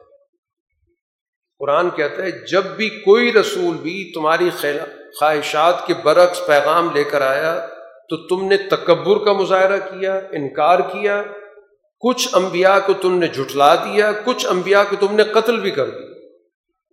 یہ تمہاری، یہ ہے تمہارے، تمہاری زندگی۔ کہ تم نے مفادات کے نام پر نبی کو بھی نہیں چھوڑا۔ اور یہ سارا کام تم نے گویا کہ مذہب سے وابستہ ہو کر کیا۔ ایک اور ان کا طرز عمل یہ ہے کہ یہ کہتے ہیں ہمارے دل غلافوں میں لپٹے ہوئے اپنے جمود کو، اپنی اس پست ذہنیت کو، وہ تعبیر کس سے کریں ہمارے دل محفوظ ہیں۔ قرآن کہتا ہے، محفوظ نہیں بلکہ تمہارے کفر کی وجہ سے اللہ نے تم پر لانت کی ہے۔ اس لیے اب ان میں سے تھوڑی کوئی ایمان لانے والے ہیں۔ اس کے بعد قرآن حکیم ذکر کر رہا ہے کہ جب ان کے پاس اللہ کی طرف سے کتاب آئی، اب یہ قرآن آیا ہے۔ اور یہ کتاب قرآن تصدیق کر رہا ہے، اس کتاب کی جو ان کے پاس موجود ہے۔ قرآن کہہ رہا ہے تورات حق ہے، قرآن کہہ رہا ہے انجیل حق ہے۔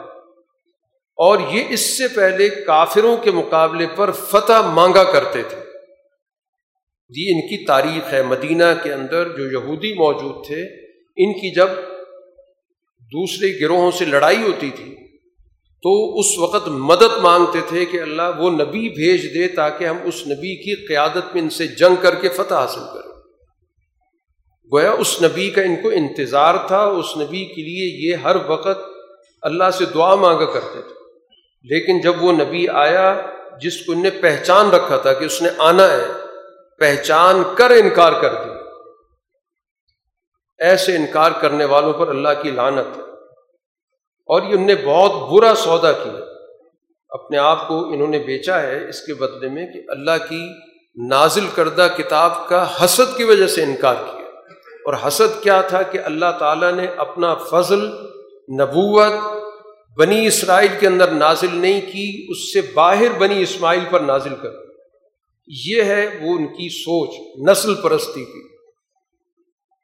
کہ اپنی کتاب کا نسل پرستی کی بنیاد پہ انکار کر دیا کہ یہ پیغمبر ہماری نسل میں سے نہیں ہے۔ اس کو قرآن کہہ رہے بہت ہی برا سودا کیا۔ اس لیے یہ غضب در غضب ان پر آ گیا۔ اپنی کتاب کا انکار کیا، اپنے دور کے نبی کا انکار کیا۔ اور کافروں کے لیے ذلت کا عذاب۔ ہے جب ان سے کہا جاتا ہے کہ اللہ کی نازل کردہ کتاب پر ایمان لاؤ تو یہ کہتے ہیں کہ ہم اپنے اوپر نازل ہونے والی کتاب پر تو ایمان لائیں اس کے علاوہ ہر کتاب کا ہم انکار کر رہے ہیں۔ حالانکہ وہ حق ہے اور وہ کتاب ان کی کتاب کی تصدیق کر رہی ہے۔ قرآن نے اگلا سوال کیا چلیں اس کتاب سے تمہیں چڑ ہو گئی۔ جو اسی تورات پر انبیاء آتے رہے، ان کو تم کیوں قتل کرتے رہے؟ وہ تو تمہاری نسل سے بھی تھے اور اسی تورات کو نافذ کرنے کے لیے آئے۔ وہ بھی چونکہ تمہارے مفادات کے راستے میں رکاوٹ بنے، تم نے ان کو بھی قتل کر دیا۔ تو گویا اس دعوے کی بھی کوئی بنیاد نہیں کہ دوسری نسل کا آدمی آ گیا، اس لیے ہم نہیں مان رہے۔ تم نے اپنی نسل کے تورات کے انبیاء کو بھی مارا ہے۔ تمہارے سامنے تو موسا علیہ السلام آئے تھے، جو تورات لے کر آنے والے تھے۔ تم نے تو وہاں پر ان کے ہوتے ہوئے بچڑے کو خدا بنا لیا۔ تو تم تو گویا کہ کسی بھی نبی کے ساتھ مخلص نہیں تھے۔ اب یہ تو صرف باتیں بنا رہے کہ جی اس نسل میں سے آ جاتا تو ہم اس کو قبول کر لیتے۔ تم نے تو اس کتاب کو منوانے کے لیے تمہارے اوپر کوئی تور کھڑا کرنا پڑا، پھر جا کے تم نے کہا کہ ہاں، ہم مان لیتے لیکن اس وقت بھی جو تمہارا طرز عمل تھا، یہی تھا کہ زبان سے تو کہہ رہے تھے کہ ہم نے سن لیا، لیکن دل تمہارے کہہ رہے تھے کہ ہم نے بات نہیں مان لی۔ تمہارے دلوں کے اندر بچھڑے کی جو محبت تھی، وہ بیٹھی ہوئی تھی۔ اور وہ بچڑا چونکہ سونے کا بنا ہوا تھا، تو وہ سونے کی محبت دلوں میں جمی ہوئی تھی۔ قرآن کہتا ہے کہ اگر یہ تمہارا ایمان ہے، تو تمہارے ایمان نے کوئی کہ بہت ہی بری معاشرت پیدا کی۔ بڑے برے احکامات تم کو دے رکھے۔ اب ان کی دنیا کے اندر مفادات سے اتنی گہری وابستگی ہے کہ دعویٰ یہ کرتے ہیں کہ آخرت ہماری آخرت میں یہودیوں کے علاوہ کوئی جنت میں نہیں جائے گا۔ صرف ہمارے لیے خالص ہے۔ قرآن یہ کہتا ہے کہ اگر واقعتاً تم اس پہ عقیدہ رکھتے ہو، یقین رکھتے ہو، تو تمہیں تو اللہ سے اس انعام کو حاصل کرنے کے لیے موت کی تمنا کرنی چاہیے کہ موت آئے تاکہ ہم اللہ کے پاس جائیں، جنت میں جائیں۔ جس آدمی کو یہ یقین ہو کہ جنت تو میرے لیے متعین ہو چکی ہے تو وہ کبھی بھی دنیا میں رہنا نہیں پسند کرے گا۔ قرآن کہتا ہے کہ یہ تمنا تو کیا یہ کبھی بھی تمنا نہیں کریں۔ گے کیونکہ ان کے کرتوت ہی ایسے، انہیں پتہ ہے کہ ہمارے کرتوت تو عذاب والے ہیں اور اللہ تعالیٰ کو ظلم کرنے والوں کو اچھی طرح پتہ ہے۔ آپ ان کو یہ دیکھیں گے کہ زندگی کے بارے میں یہ بہت ہی حریث ہے۔ اتنا حرص ہے ان کے اندر زندہ رہنے کے لیے مشرقوں سے بھی آگے چلے گئے۔ ان میں سے ہر آدمی چاہتا ہے کہ کم سے کم اسے ایک ہزار سال کی زندگی ملے۔ اور قرآن کہتا ہے، جتنی بڑی زندگی بھی مل جائے، عذاب ان سے نہیں ٹل سکتا۔ ہزار سال بھی مل جائے، ہزار سال کے بعد بھی ان کو عذاب تو ہونا ہے۔ اللہ تعالیٰ ان کے اعمال کو دیکھنے والا ہے۔ ایک اور ان کی بات یہ تھی کہ جی ہمیں جبرائیل سے بڑی چڑ ہے۔ جبرائیل رسول اللہ صلی اللہ علیہ وسلم پر وہی لے کر آتے ہیں۔ تو یہ جبرائیل تمہارے دشمن ہے تو جو دشمن فرشتہ ہے وہ وہی لاتا ہے۔ قرآن نے اس کا بھی جواب دیا کہ جو جبرائیل کے دشمن ہیں تو یہ بات ذہن نشین کر لیں کہ جبرائیل ہی رسول اللہ صلی اللہ علیہ وسلم کے دل پر اللہ کا پیغام نازل کرتے اور وہ کتاب جو نازل ہو رہی ہے وہ تمہاری کتاب کی تصدیق بھی کرتی ہے۔ وہ کتاب ہدایت والی ہے، ایمان والوں کے لیے بشارت والی بھی جو بھی اللہ کا دشمن ہے، ملائکہ کا دشمن ہے، رسولوں کا دشمن ہے، جبرائیل کا دشمن ہے، میکال، میکائل کا دشمن ہے، تو اللہ بھی کافروں کا دشمن ہے۔ پھر دشمنی ہوگی تو پھر دونوں طرف سے ہوگی۔ ہم نے آپ پر واضح آیات نازل کی، اب صرف وہ لوگ انکار کر رہے ہیں جو نافرمان ہیں۔ انہوں نے جب بھی معاہدہ کیا، ہر دفعہ معاہدے کو ان نے توڑا ہے۔ ایک فریق ان میں تلا ہوا ہے کہ ہم نے کوئی معاہدہ پورا نہیں کرنا، بلکہ اکثریت ایمان نہیں رکھتی۔ اب ان کے پاس اللہ کی طرف سے رسول آئے، جو ان کی کتاب کی تصدیق کر رہے ہیں۔ تو انہی اہل کتاب میں سے ایک گروہ نے اس کتاب کو پس سے پش ڈال دیے جیسے انہیں پتہ ہی نہ ہو۔ کتاب کے مقابلے پر یہ پیروکار کس چیز کے ہیں؟ یہ شیطان جو ان کو کچھ پڑھا سکھا دیتا ہے۔ جادوگری کا کچھ نظام ہے جس کو ان نے قبول کر لیے شعبد بازی کو یہ پسند کرتے ہیں۔ حضرت سلمان علیہ السلاۃ والسلام کے دور کے اندر کچھ ایسے افراد موجود تھے، ایسے عناصر موجود تھے کہ جنہوں نے شعبہ بازی شروع کر رکھی۔ تو انہوں نے کتاب تورات کو چھوڑ دیا اور اس شعبہ بازی کو اختیار کر لیا اسی طرح کچھ عملیات کا نظام تھا اس دور کے اندر۔ ان عملیات کی طرف یہ چل پڑے۔ اس کی بنیاد پر گویا انہوں نے ایک متوازی شریعت بنا دی۔ ہاروت اور ماروت قرآن حکیم یہاں پر ذکر کر رہا ہے کہ دو فرشتے یا دو فرشتے نما اشخاص تھے بابل میں، تو ان کو اللہ تعالیٰ نے کچھ علم دیا تھا۔ اور در حقیقت وہ جب کسی کو کوئی سکھاتے تھے بات، تو پہلے واضح کر دیتے تھے کہ ہم اس دنیا میں تمہارے لیے آزمائش بن کر آئے ہیں۔ لہذا اس کلام کے ذریعے کفر کا ارتکاب مت کر اس کو غلط مقصد کی مت استعمال کرنا اب ان کے سیکھنے کا مقصد یہ تھا کہ ہم اس، ان عملیات کو سیکھ کر میاں بیوی کے درمیان تفریق پیدا کریں، جھگڑے پیدا کریں، خاندانی نظام کو توڑیں۔ اب یہ جو کچھ بھی کر رہے تھے، یہ در حقیقت اس پورے نظام میں اللہ تعالیٰ کی منشا کے بغیر تو کسی کو نقصان نہیں دے سکتے تھے۔ لیکن اس دور کے یہ دونوں افراد جو ہاروت ماروت تھے، ان بار بار ان کو منع کرتے تھے۔ اب انہوں نے نقصان والی چیزیں سیکھیں فائدے والی کوئی چیز نہیں سیکھی، اور اس کو بھی ان نے کاروبار کا ذریعہ بنایا۔ تو گویا زوال پذیر قوموں کے اندر یہ عملیات کا نظام شروع ہوتا ہے اور اس کے مقاصد سوسائٹی کے اندر صرف فساد پیدا کرنا۔ تنازع پیدا کرنا اور خاص طور پر خاندانی نظام کو ٹارگٹ کرنا ہوتا ہے۔ حالانکہ ان کو اچھی طرح پتہ ہے کہ یہ جو ہم کاروبار کر رہے ہیں، آخرت میں اس کی کوئی حیثیت نہیں۔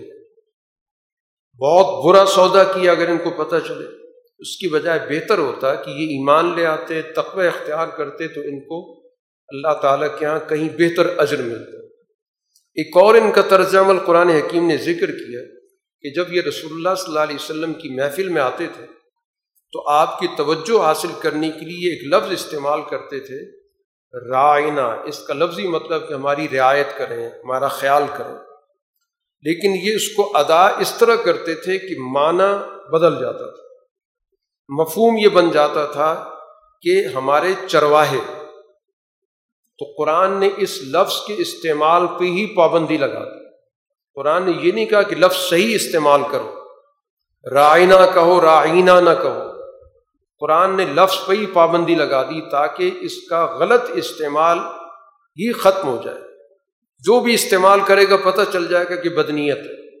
متبادل لفظ بتایا گیا ان ضرور ہماری طرف دیکھیے۔ تو یہ سے بھی ان کی بدنیتی کا پتہ چلا اور اس بدنیتی کو ختم کرنے کی بھی قرآن نے حکمت عملی بتا دی۔ کہ بظاہر لفظ درست استعمال کر کے معنی درست ہو سکتا تھا، لیکن اس راستے کو ہی سرے سے بند کر دیا، جس سے کسی بھی درجے کے اندر فساد پیدا ہو سکتا تھا۔ اب یہ جو کافر ہیں، چاہے کتاب سے تعلق ہو مشرقین سے تعلق ہو، یہ نہیں چاہتے کہ تم پر اللہ تعالیٰ کی طرف سے کوئی بھلائی نازل ہو۔ نبوت تمہارے پاس نہ آئے۔ لیکن یہ اللہ نے فیصلہ کرنا ہے اپنی رحمت کے ساتھ جس کو چاہے مخصوص کرے۔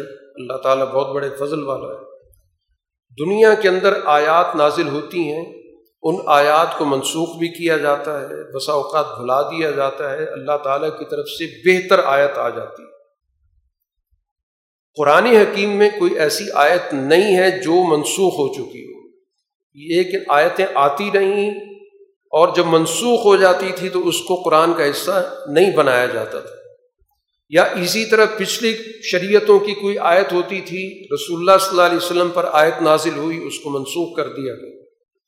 اور یہ اس لیے ہوتا تھا کہ ہر دور کے حالات ایک دوسرے سے مختلف ہوتے تھے۔ تو ایک دور کے اندر ایک حکم کی ضرورت ہوتی تھی، حالات بدل گئے، لوگوں کی نفسیات بدل گئی، نئے حکم کی ضرورت پیش آ گئی۔ تو اس لیے لوگوں کے مزاج کی رعایت رکھتے ہوئے آیات آتی رہیں تو اس کا مقصد لوگوں کی بھلائی اور لوگوں کے لیے شریعت پر عمل کرنا آسان بنانا ہے۔ باقی یہ جو کتاب ہے جو اس وقت ہمارے سامنے قرآن کی صورت میں موجود ہے، اس کی تمام آیات وہ ہیں کہ جو قابل عمل ہے۔ کوئی ایسی آیت نہیں جو صرف پڑھی جاتی اور اس کا کوئی عملی مفہوم نہ ہو۔ اللہ تعالیٰ کو ہر چیز پر قدرت حاصل ہے۔ یہ لوگ چاہتے ہیں کہ جیسے موسا علیہ السلام سے انہوں نے بے تکے سوال کیے تھے، یہ آپ سے بھی ایسے سوال کرنا چاہتے ہیں۔ تو ان کو واضح طور پر بتا دیں کہ یہ در حقیقت ایمان کے بدلے میں کفر کا انتخاب کر رہے ہیں۔ جو بھی کفر کو ایمان سے بدلے گا، تو وہ گویا کہ سیدھے راستے سے بھٹک جائے گا۔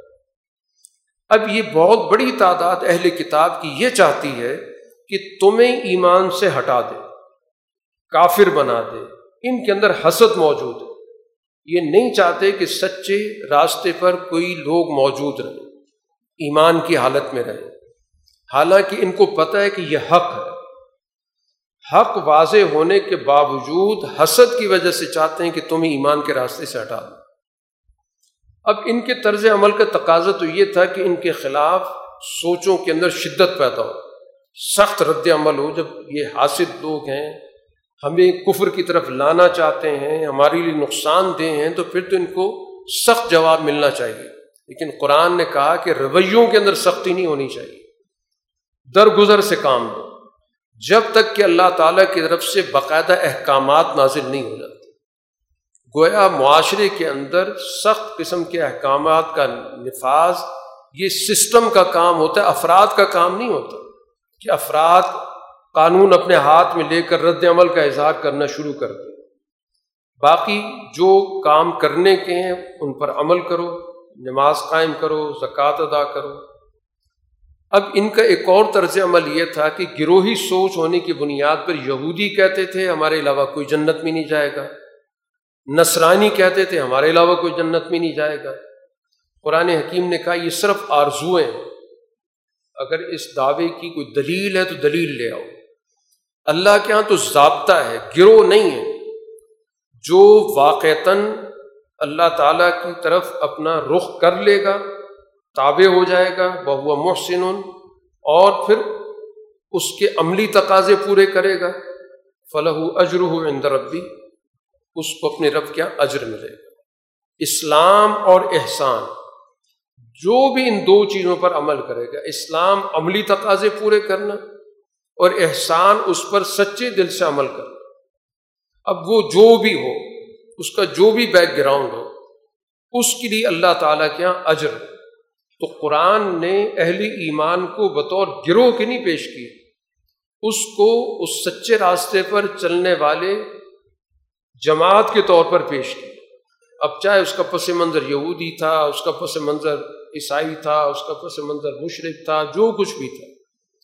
اب ان دو اصولوں پر جو آ گیا اسلام اور احسان، اس کا یقیناً اجر اللہ کے پاس فرقہ واریت کی انتہا یہ ہے کہ نصرانی یہ کہتے ہیں یہودیوں کا کوئی دین نہیں، یہودی کہتے ہیں نصرانیوں کا کوئی دین نہیں مشرقین کہتے ہیں ان کا کوئی دین نہیں۔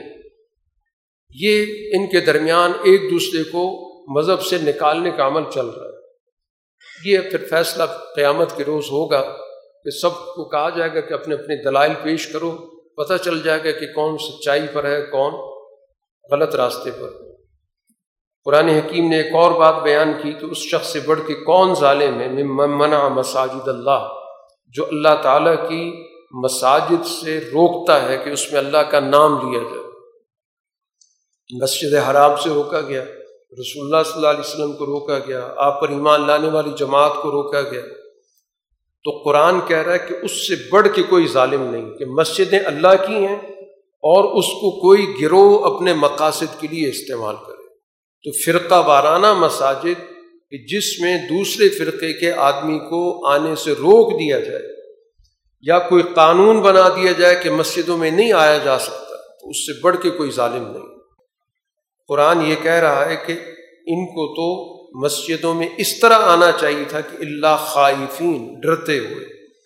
ان لوگوں کے لیے دنیا کے اندر ذلت ہے، آخرت میں بڑا عذاب ہے۔ پھر ایک بات اور بھی واضح کر دی گئی کہ یہ پوری کائنات مشرق و مغرب اللہ کی مسجد کا انتخاب تو اس میں سے مرکز کے طور پر کیا گیا۔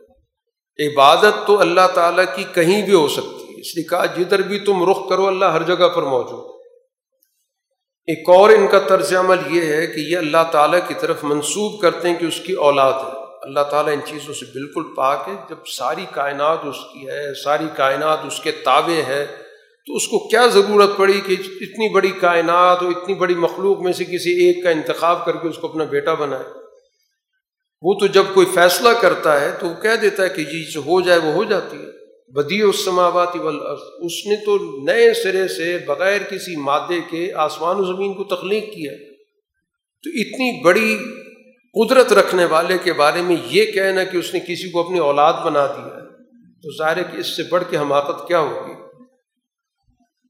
اب یہ کہتے ہیں اللہ تعالیٰ ہم سے براہ راست بات کرے، ہمیں اللہ تعالیٰ براہ راست نشانیاں دکھائے۔ یہ ہر دور کے اندر ہوتا ہے۔ ہر دور کے اندر نبی کے مقابلے پر جو لوگ تھے وہ کہتے ہیں، اللہ ہمیں براہ راست ہم سے بات کرے۔ اس نے نبی کیوں بنا دیا؟ ہمیں بنا دیتا نبی، ہمیں نشانی دے دے۔ تو یہ اس طرح کا طرز عمل ہمیشہ ملتا جلتا ہوتا۔ ہم نے آپ کو حق کے ساتھ بھیجا ہے، بشارت دینے والا، ڈرانے والا۔ آپ سے جہنم والوں کے بارے میں نہیں پوچھا جائے گا کہ یہ جہنم میں کیوں گئے؟ آپ کا کام سمجھانا تھا۔ یہ اپنے غلط طرز عمل کی وجہ سے جہنم میں گئے ہیں، اس پہ آپ سے کوئی حساب کتاب نہیں ہونا۔ اس کے بعد قرآن نے یہود و نصارہ کے بارے میں بتایا کہ یہ کبھی بھی آپ سے خوش نہیں ہو سکتے جب تک کہ آپ ان کی پارٹی میں شامل نہ ہوں۔ جب تک آپ ان کی ملت کے پیروکار نہیں بنیں گے۔ آپ کسی بھی صورت میں ان کو رضامند نہیں کر سکتے۔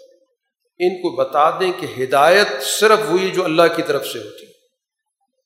ان کے پاس صرف خواہشات، تورات کے نام سے خواہشات، انجیل کے نام سے خواہشات، مذہب کے نام سے خواہشات۔ تو اگر سچائی اور علم آنے کے بعد اگر خواہشات کی پیروی کی تو پھر اللہ تعالیٰ کے مقابلے پر کوئی مددگار نہیں ہوگا۔ ہاں جن کو اللہ نے واقعتاً کتاب دی، جو واقعی کتاب کو ماننے والے ہیں۔ قرآن کہتا ہے یتلون حق کا تلاوت وہ واقعتاً جیسے قرآن یا کتاب پڑھنے کا حق ہے، اس طرح تلاوت کرتے وہ حق کیا ہے؟ اس پر غور و فکر کرتے ہیں، اس کے مقاصد کو سمجھتے ہیں، اس پہ عمل کرتے ہیں۔ محض کتاب رسمی طور پر ہمارے پاس کتاب ہے، ہم کتاب والے ہیں، اس سے کوئی مفہوم نہیں نکلتا۔ اب یہ سارے چونکہ مضمون بنی اسرائیل کا چل رہا تھا، پھر اس کو اسی مضمون پر لا کے ختم کر دیا کہ بنی اسرائیل کو یاد کرایا گیا کہ اللہ کی نعمتیں یاد کرو، تمہیں اپنے دور کے اندر اقوام پر فضیلت دی اور اس دن کو ذہن میں رکھو۔ جب کوئی بھی شخص کسی دوسرے شخص کی طرف سے بدلہ نہیں دے گا، کوئی معاوضہ قبول نہیں کیا جائے گا، کوئی سفارش کام نہیں آئے گی، کوئی جتھا ان کی مدد کو نہیں پہنچے گا۔ اب چونکہ ذمہ داری بنی اسرائیل سے بنی اسماعیل کو منتقل ہو رہی ہے اور ان کے جد امجد ہیں ابراہیم علیہ السلام۔ ابراہیم علیہ السلاۃ والسلام کی آگے یہ دو بیٹے تھے، اسحاق علیہ السلام اور اسماعیل علیہ السلام۔ یہاں سے دو ملتیں چلتی ہیں۔ ایک اسرائیلی ملت، ایک اسماعیلی ملت۔ تو موسا علیہ السلاۃ والسلام سے، بلکہ اسحاق علیہ السلاۃ والسلام سے لے کر عیسیٰ علیہ السلاۃ والسلام تک یہ ملت اسرائیلی تھی۔ اس کو بارہا آزمایا گیا، ان کے پاس تین کتابیں، تورات، انجیل، زبور، سب آئی۔ اور جب یہ اس مشن میں ناکام ہو گئے، تو پھر اللہ تعالیٰ نے بنی اسماعیل میں سے رسول اللہ صلی اللہ علیہ وسلم کو منتخب کیا۔ اب یہاں پر قرآن تعارف کرا رہا ہے کہ ابراہیمی ملت ہے کیا، جس کے لیے یہ انبیاء آتے رہے۔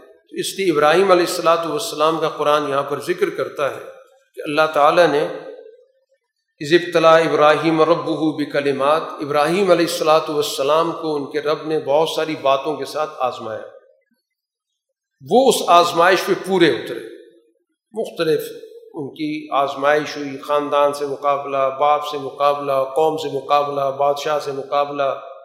ہر مقابلے میں وہ سرخرو ہوئے۔ تو پھر اللہ تعالیٰ نے ان کو کہا کہ میں تمہیں کل انسانیت کی امامت دے رہا ہوں۔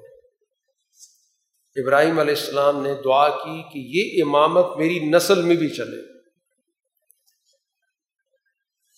تو اللہ تعالیٰ نے کہا کہ آپ کی نسل کے جو ظالم لوگ ہیں، ان سے تو میرا معاہدہ نہیں ہو سکتا۔ ہاں آپ کی نسل کے نیک لوگ ہیں تو یقیناً تو وہ دعا ہی ہے کہ پہلے اسحاق علیہ السلام کے سلسلے میں انبیاء آتے رہے۔ بڑی بڑی حکومتیں بنی داؤد علیہ السلام سلمان علیہ السلام جیسی حکومتیں بھی بنی اور اب اس کے بعد رسول اللہ صلی اللہ علیہ وسلم کی طرف وہ سلسلہ منتقل ہو۔ اب یہاں پر ابراہیم علیہ السلام نے ایک مرکز مکہ میں بنایا، ایک مرکز شام میں بنایا بیت المقدس کی صورت فلسطین میں۔ اب بیت اللہ کا تعارف ہے، جس کے لیے اب رسول اللہ صلی اللہ علیہ وسلم کی بےست ہوئی ہے کہ ہم نے بیت اللہ کو لوگوں کی اجتماع کی جگہ بنایا اور امن کی جگہ بنایا۔ اور لوگوں کا حکم دے دیا گیا کہ مقام ابراہیم کو وہ نماز کی جگہ بنائے۔ ایک یادگار ہے کہ مقام ابراہیم وہ جگہ جہاں پر ابراہیم علیہ السلام نے کھڑے ہو کر بیت اللہ کی تعمیر کی تھی۔ اور ابراہیم علیہ السلام سے بھی، اسماعیل علیہ السلام سے بھی یہ عہد لیا کہ وہ میرے گھر کو ظاہری طور پر بھی اور باطنی طور پر بھی اس کو پاک رکھیں طواف کرنے والوں کے لیے احتکاف کرنے والوں کے لیے رکو سجدہ کرنے والوں کے لیے۔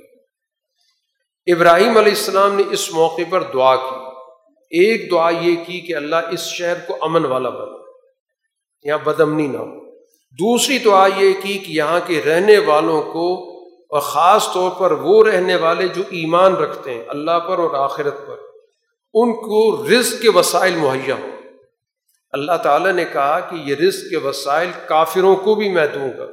اس دنیا کے اندر بھی میں ان کی ضروریاتی زندگی پوری کروں گا، پھر ان کے کفر کا حساب کتاب یا آخرت میں ہوگا۔ تو اس طرح گویا کہ بات واضح ہو گئی کہ امن اور رزق یہ بغیر کسی تفریق کے تمام انسانوں کا بنیادی حق ہے۔ ابراہیم علیہ السلاۃ والسلام نے، اسماعیل علیہ السلام نے مل کر بیت اللہ کی بنیادیں اٹھائیں، پھر اللہ سے دعا کی کہ اللہ اس کو قبول کر لے۔ اور پھر اس کے بعد اپنے لیے دعا کی کہ ہماری زندگی اللہ کے اتباع میں گزرے۔ اور پھر اگلی نسل کے لیے بھی دعا کی۔ تو گویا انبیاء اپنے اس سلسلے کو آگے منتقل کرنے کے لیے بھی فکر مند ہوتے ہیں کہ اس سلسلے کو انسانیت کے لیے جاری و ساری رہنا چاہیے۔ اور یہاں تک دعا کی کہ وب فیم رسول امن ہو کہ اگلی نسل میں ایک ایسا رسول آئے کہ جو اللہ کی آیات پڑھ کر سنائے، ان کا تزکیہ کرے، ان کی تربیت کرے، ان کو کتاب، قانون کی تعلیم دے، ان کو حکمت کی تعلیم دے۔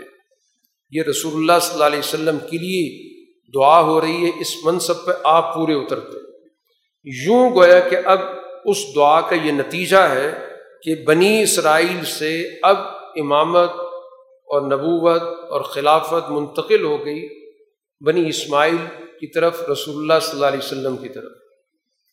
لیکن بنیاد ملت ابراہیمی، اور ملت ابراہیمی عقل و شعور کی بنیاد ہے۔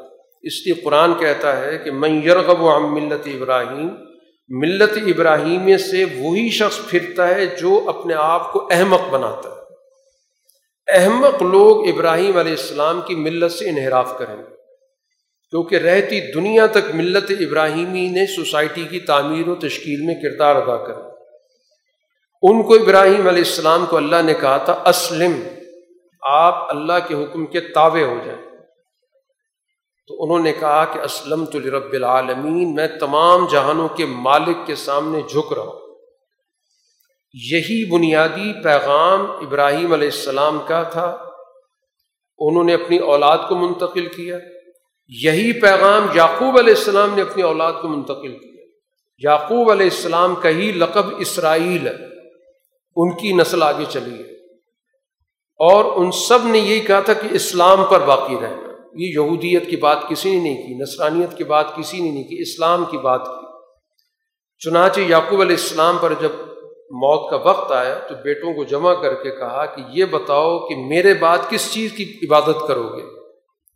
تو سب نے کہا کہ ہم آپ کے خدا کی عبادت کریں گے۔ آپ کے آبا و اجداد کی، ابراہیم علیہ السلام کی، اسماعیل علیہ السلام اساق علیہ السلام کا جو خدا تھا، وہی ہمارا خدا ہو۔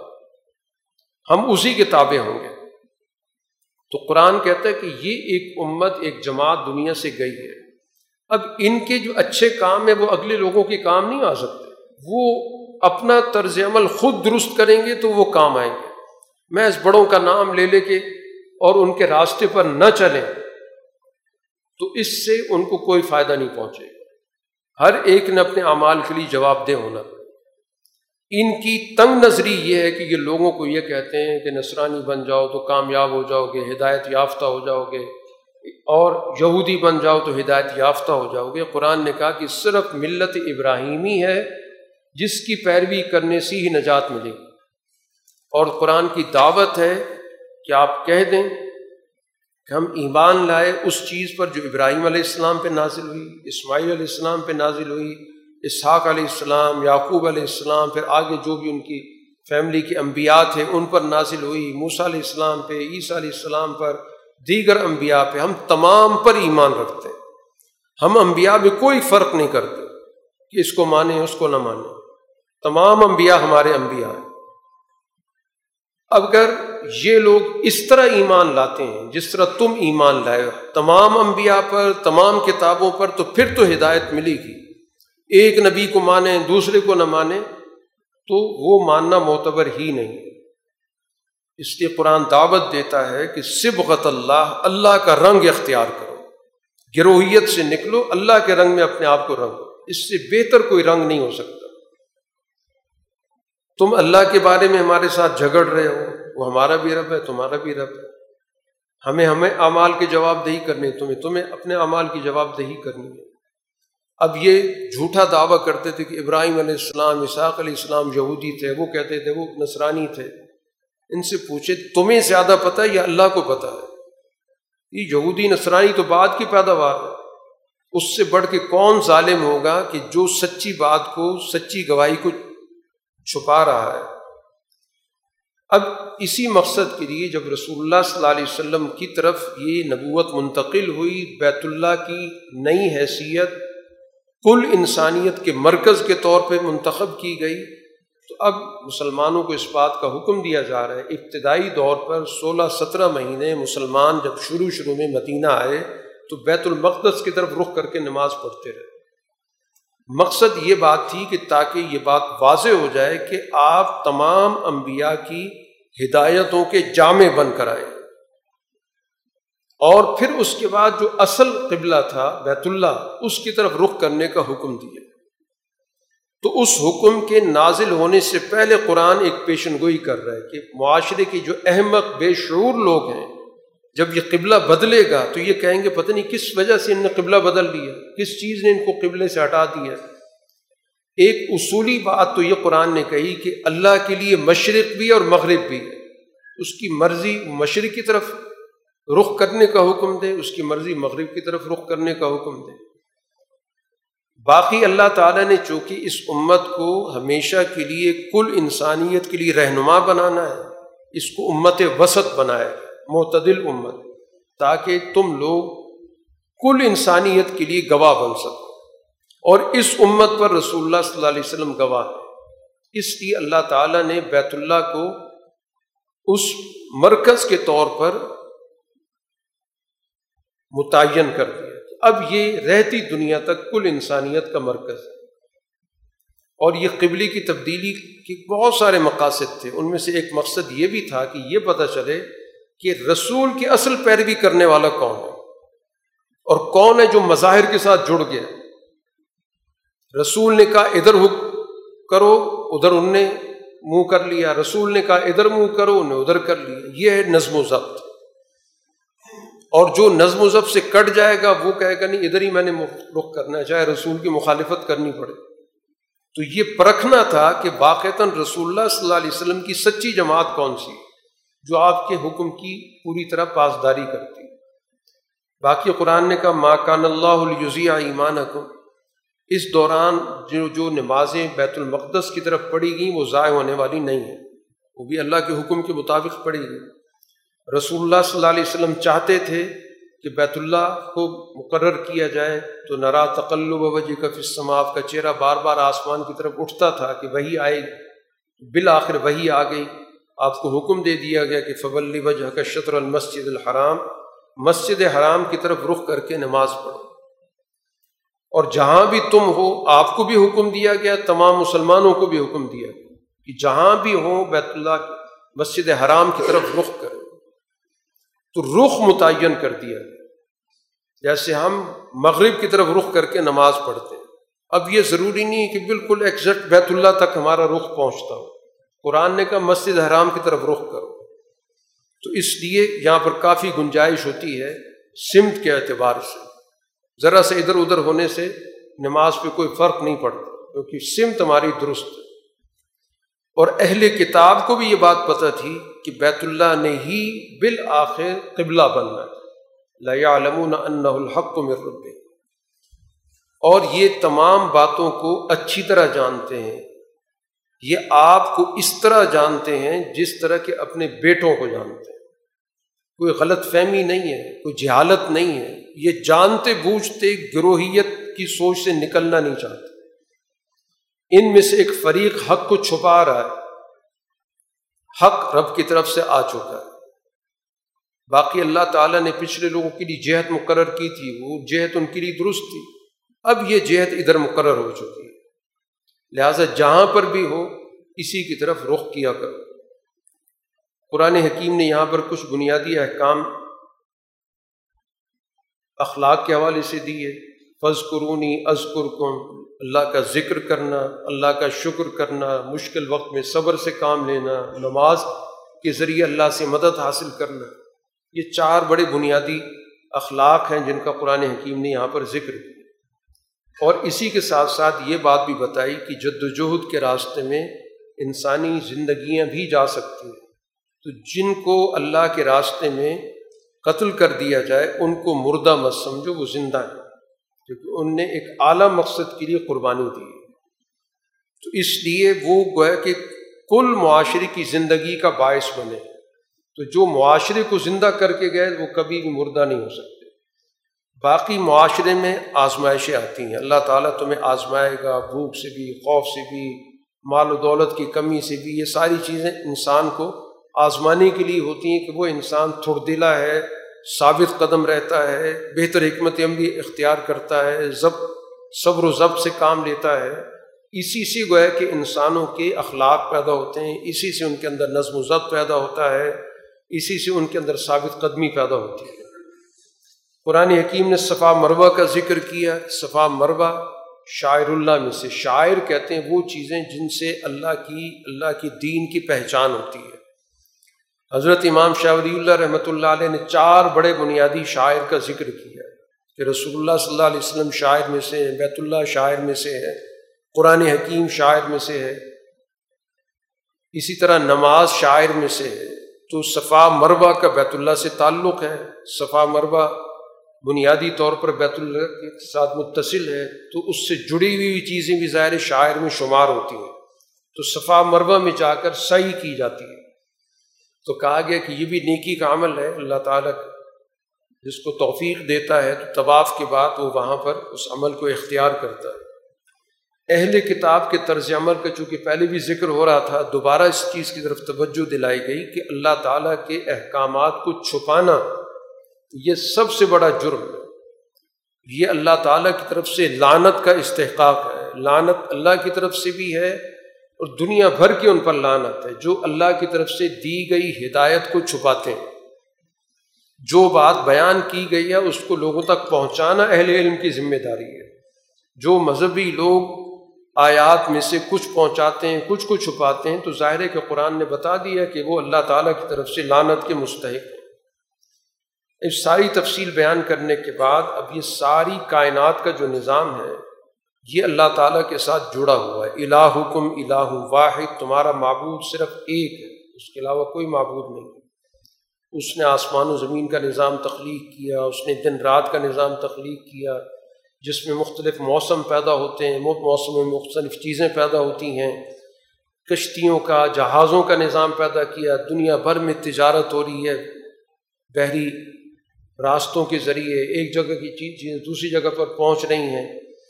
آسمان سے بارش اترتی ہے، زمینیں تر و تازہ ہوتی ہیں، اس سے بہت سارے غلہ جات پیدا ہوتے ہیں۔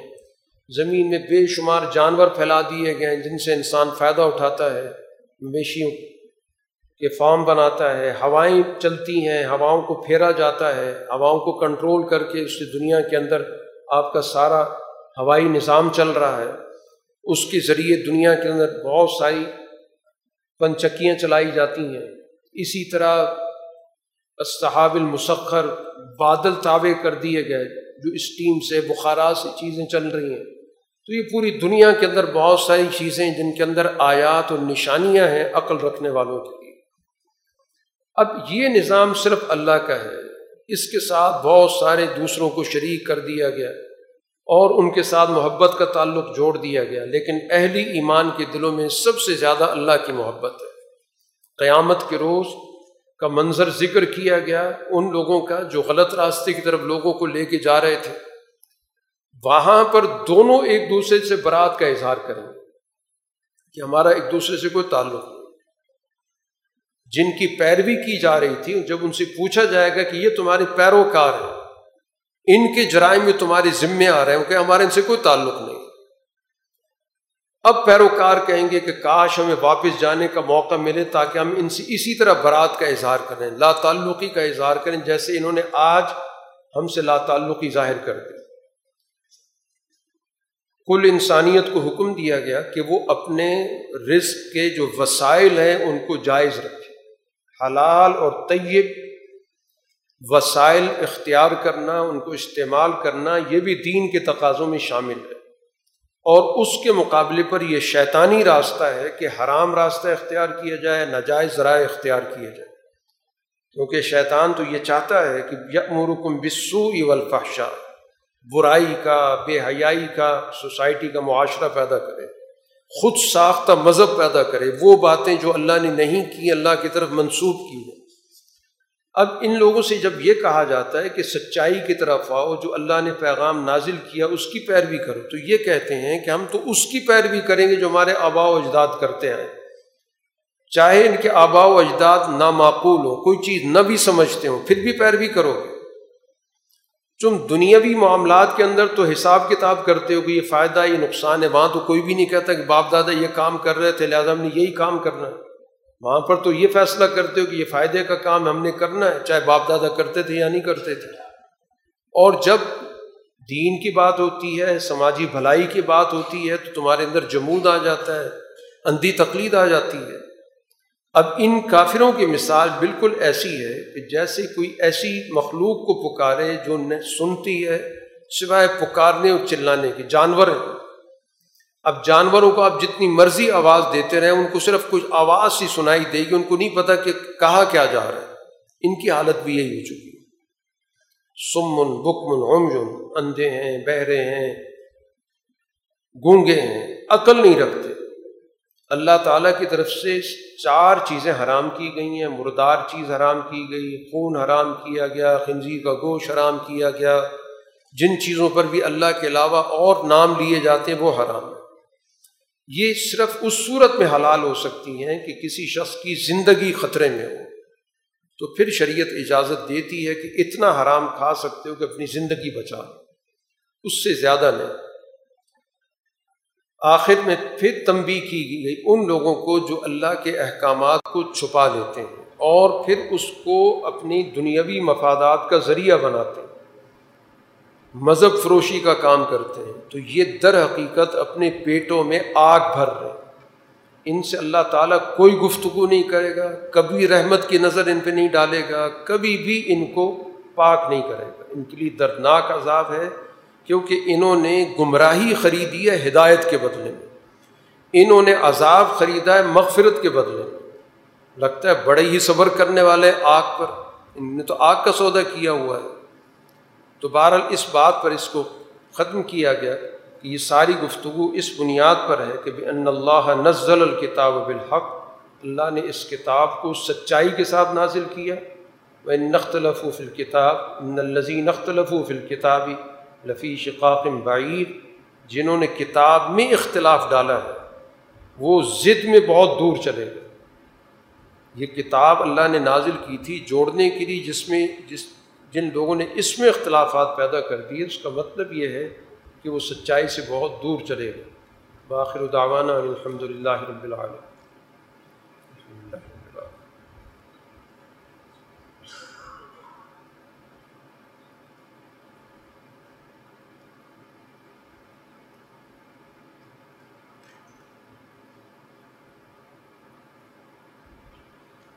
ابھی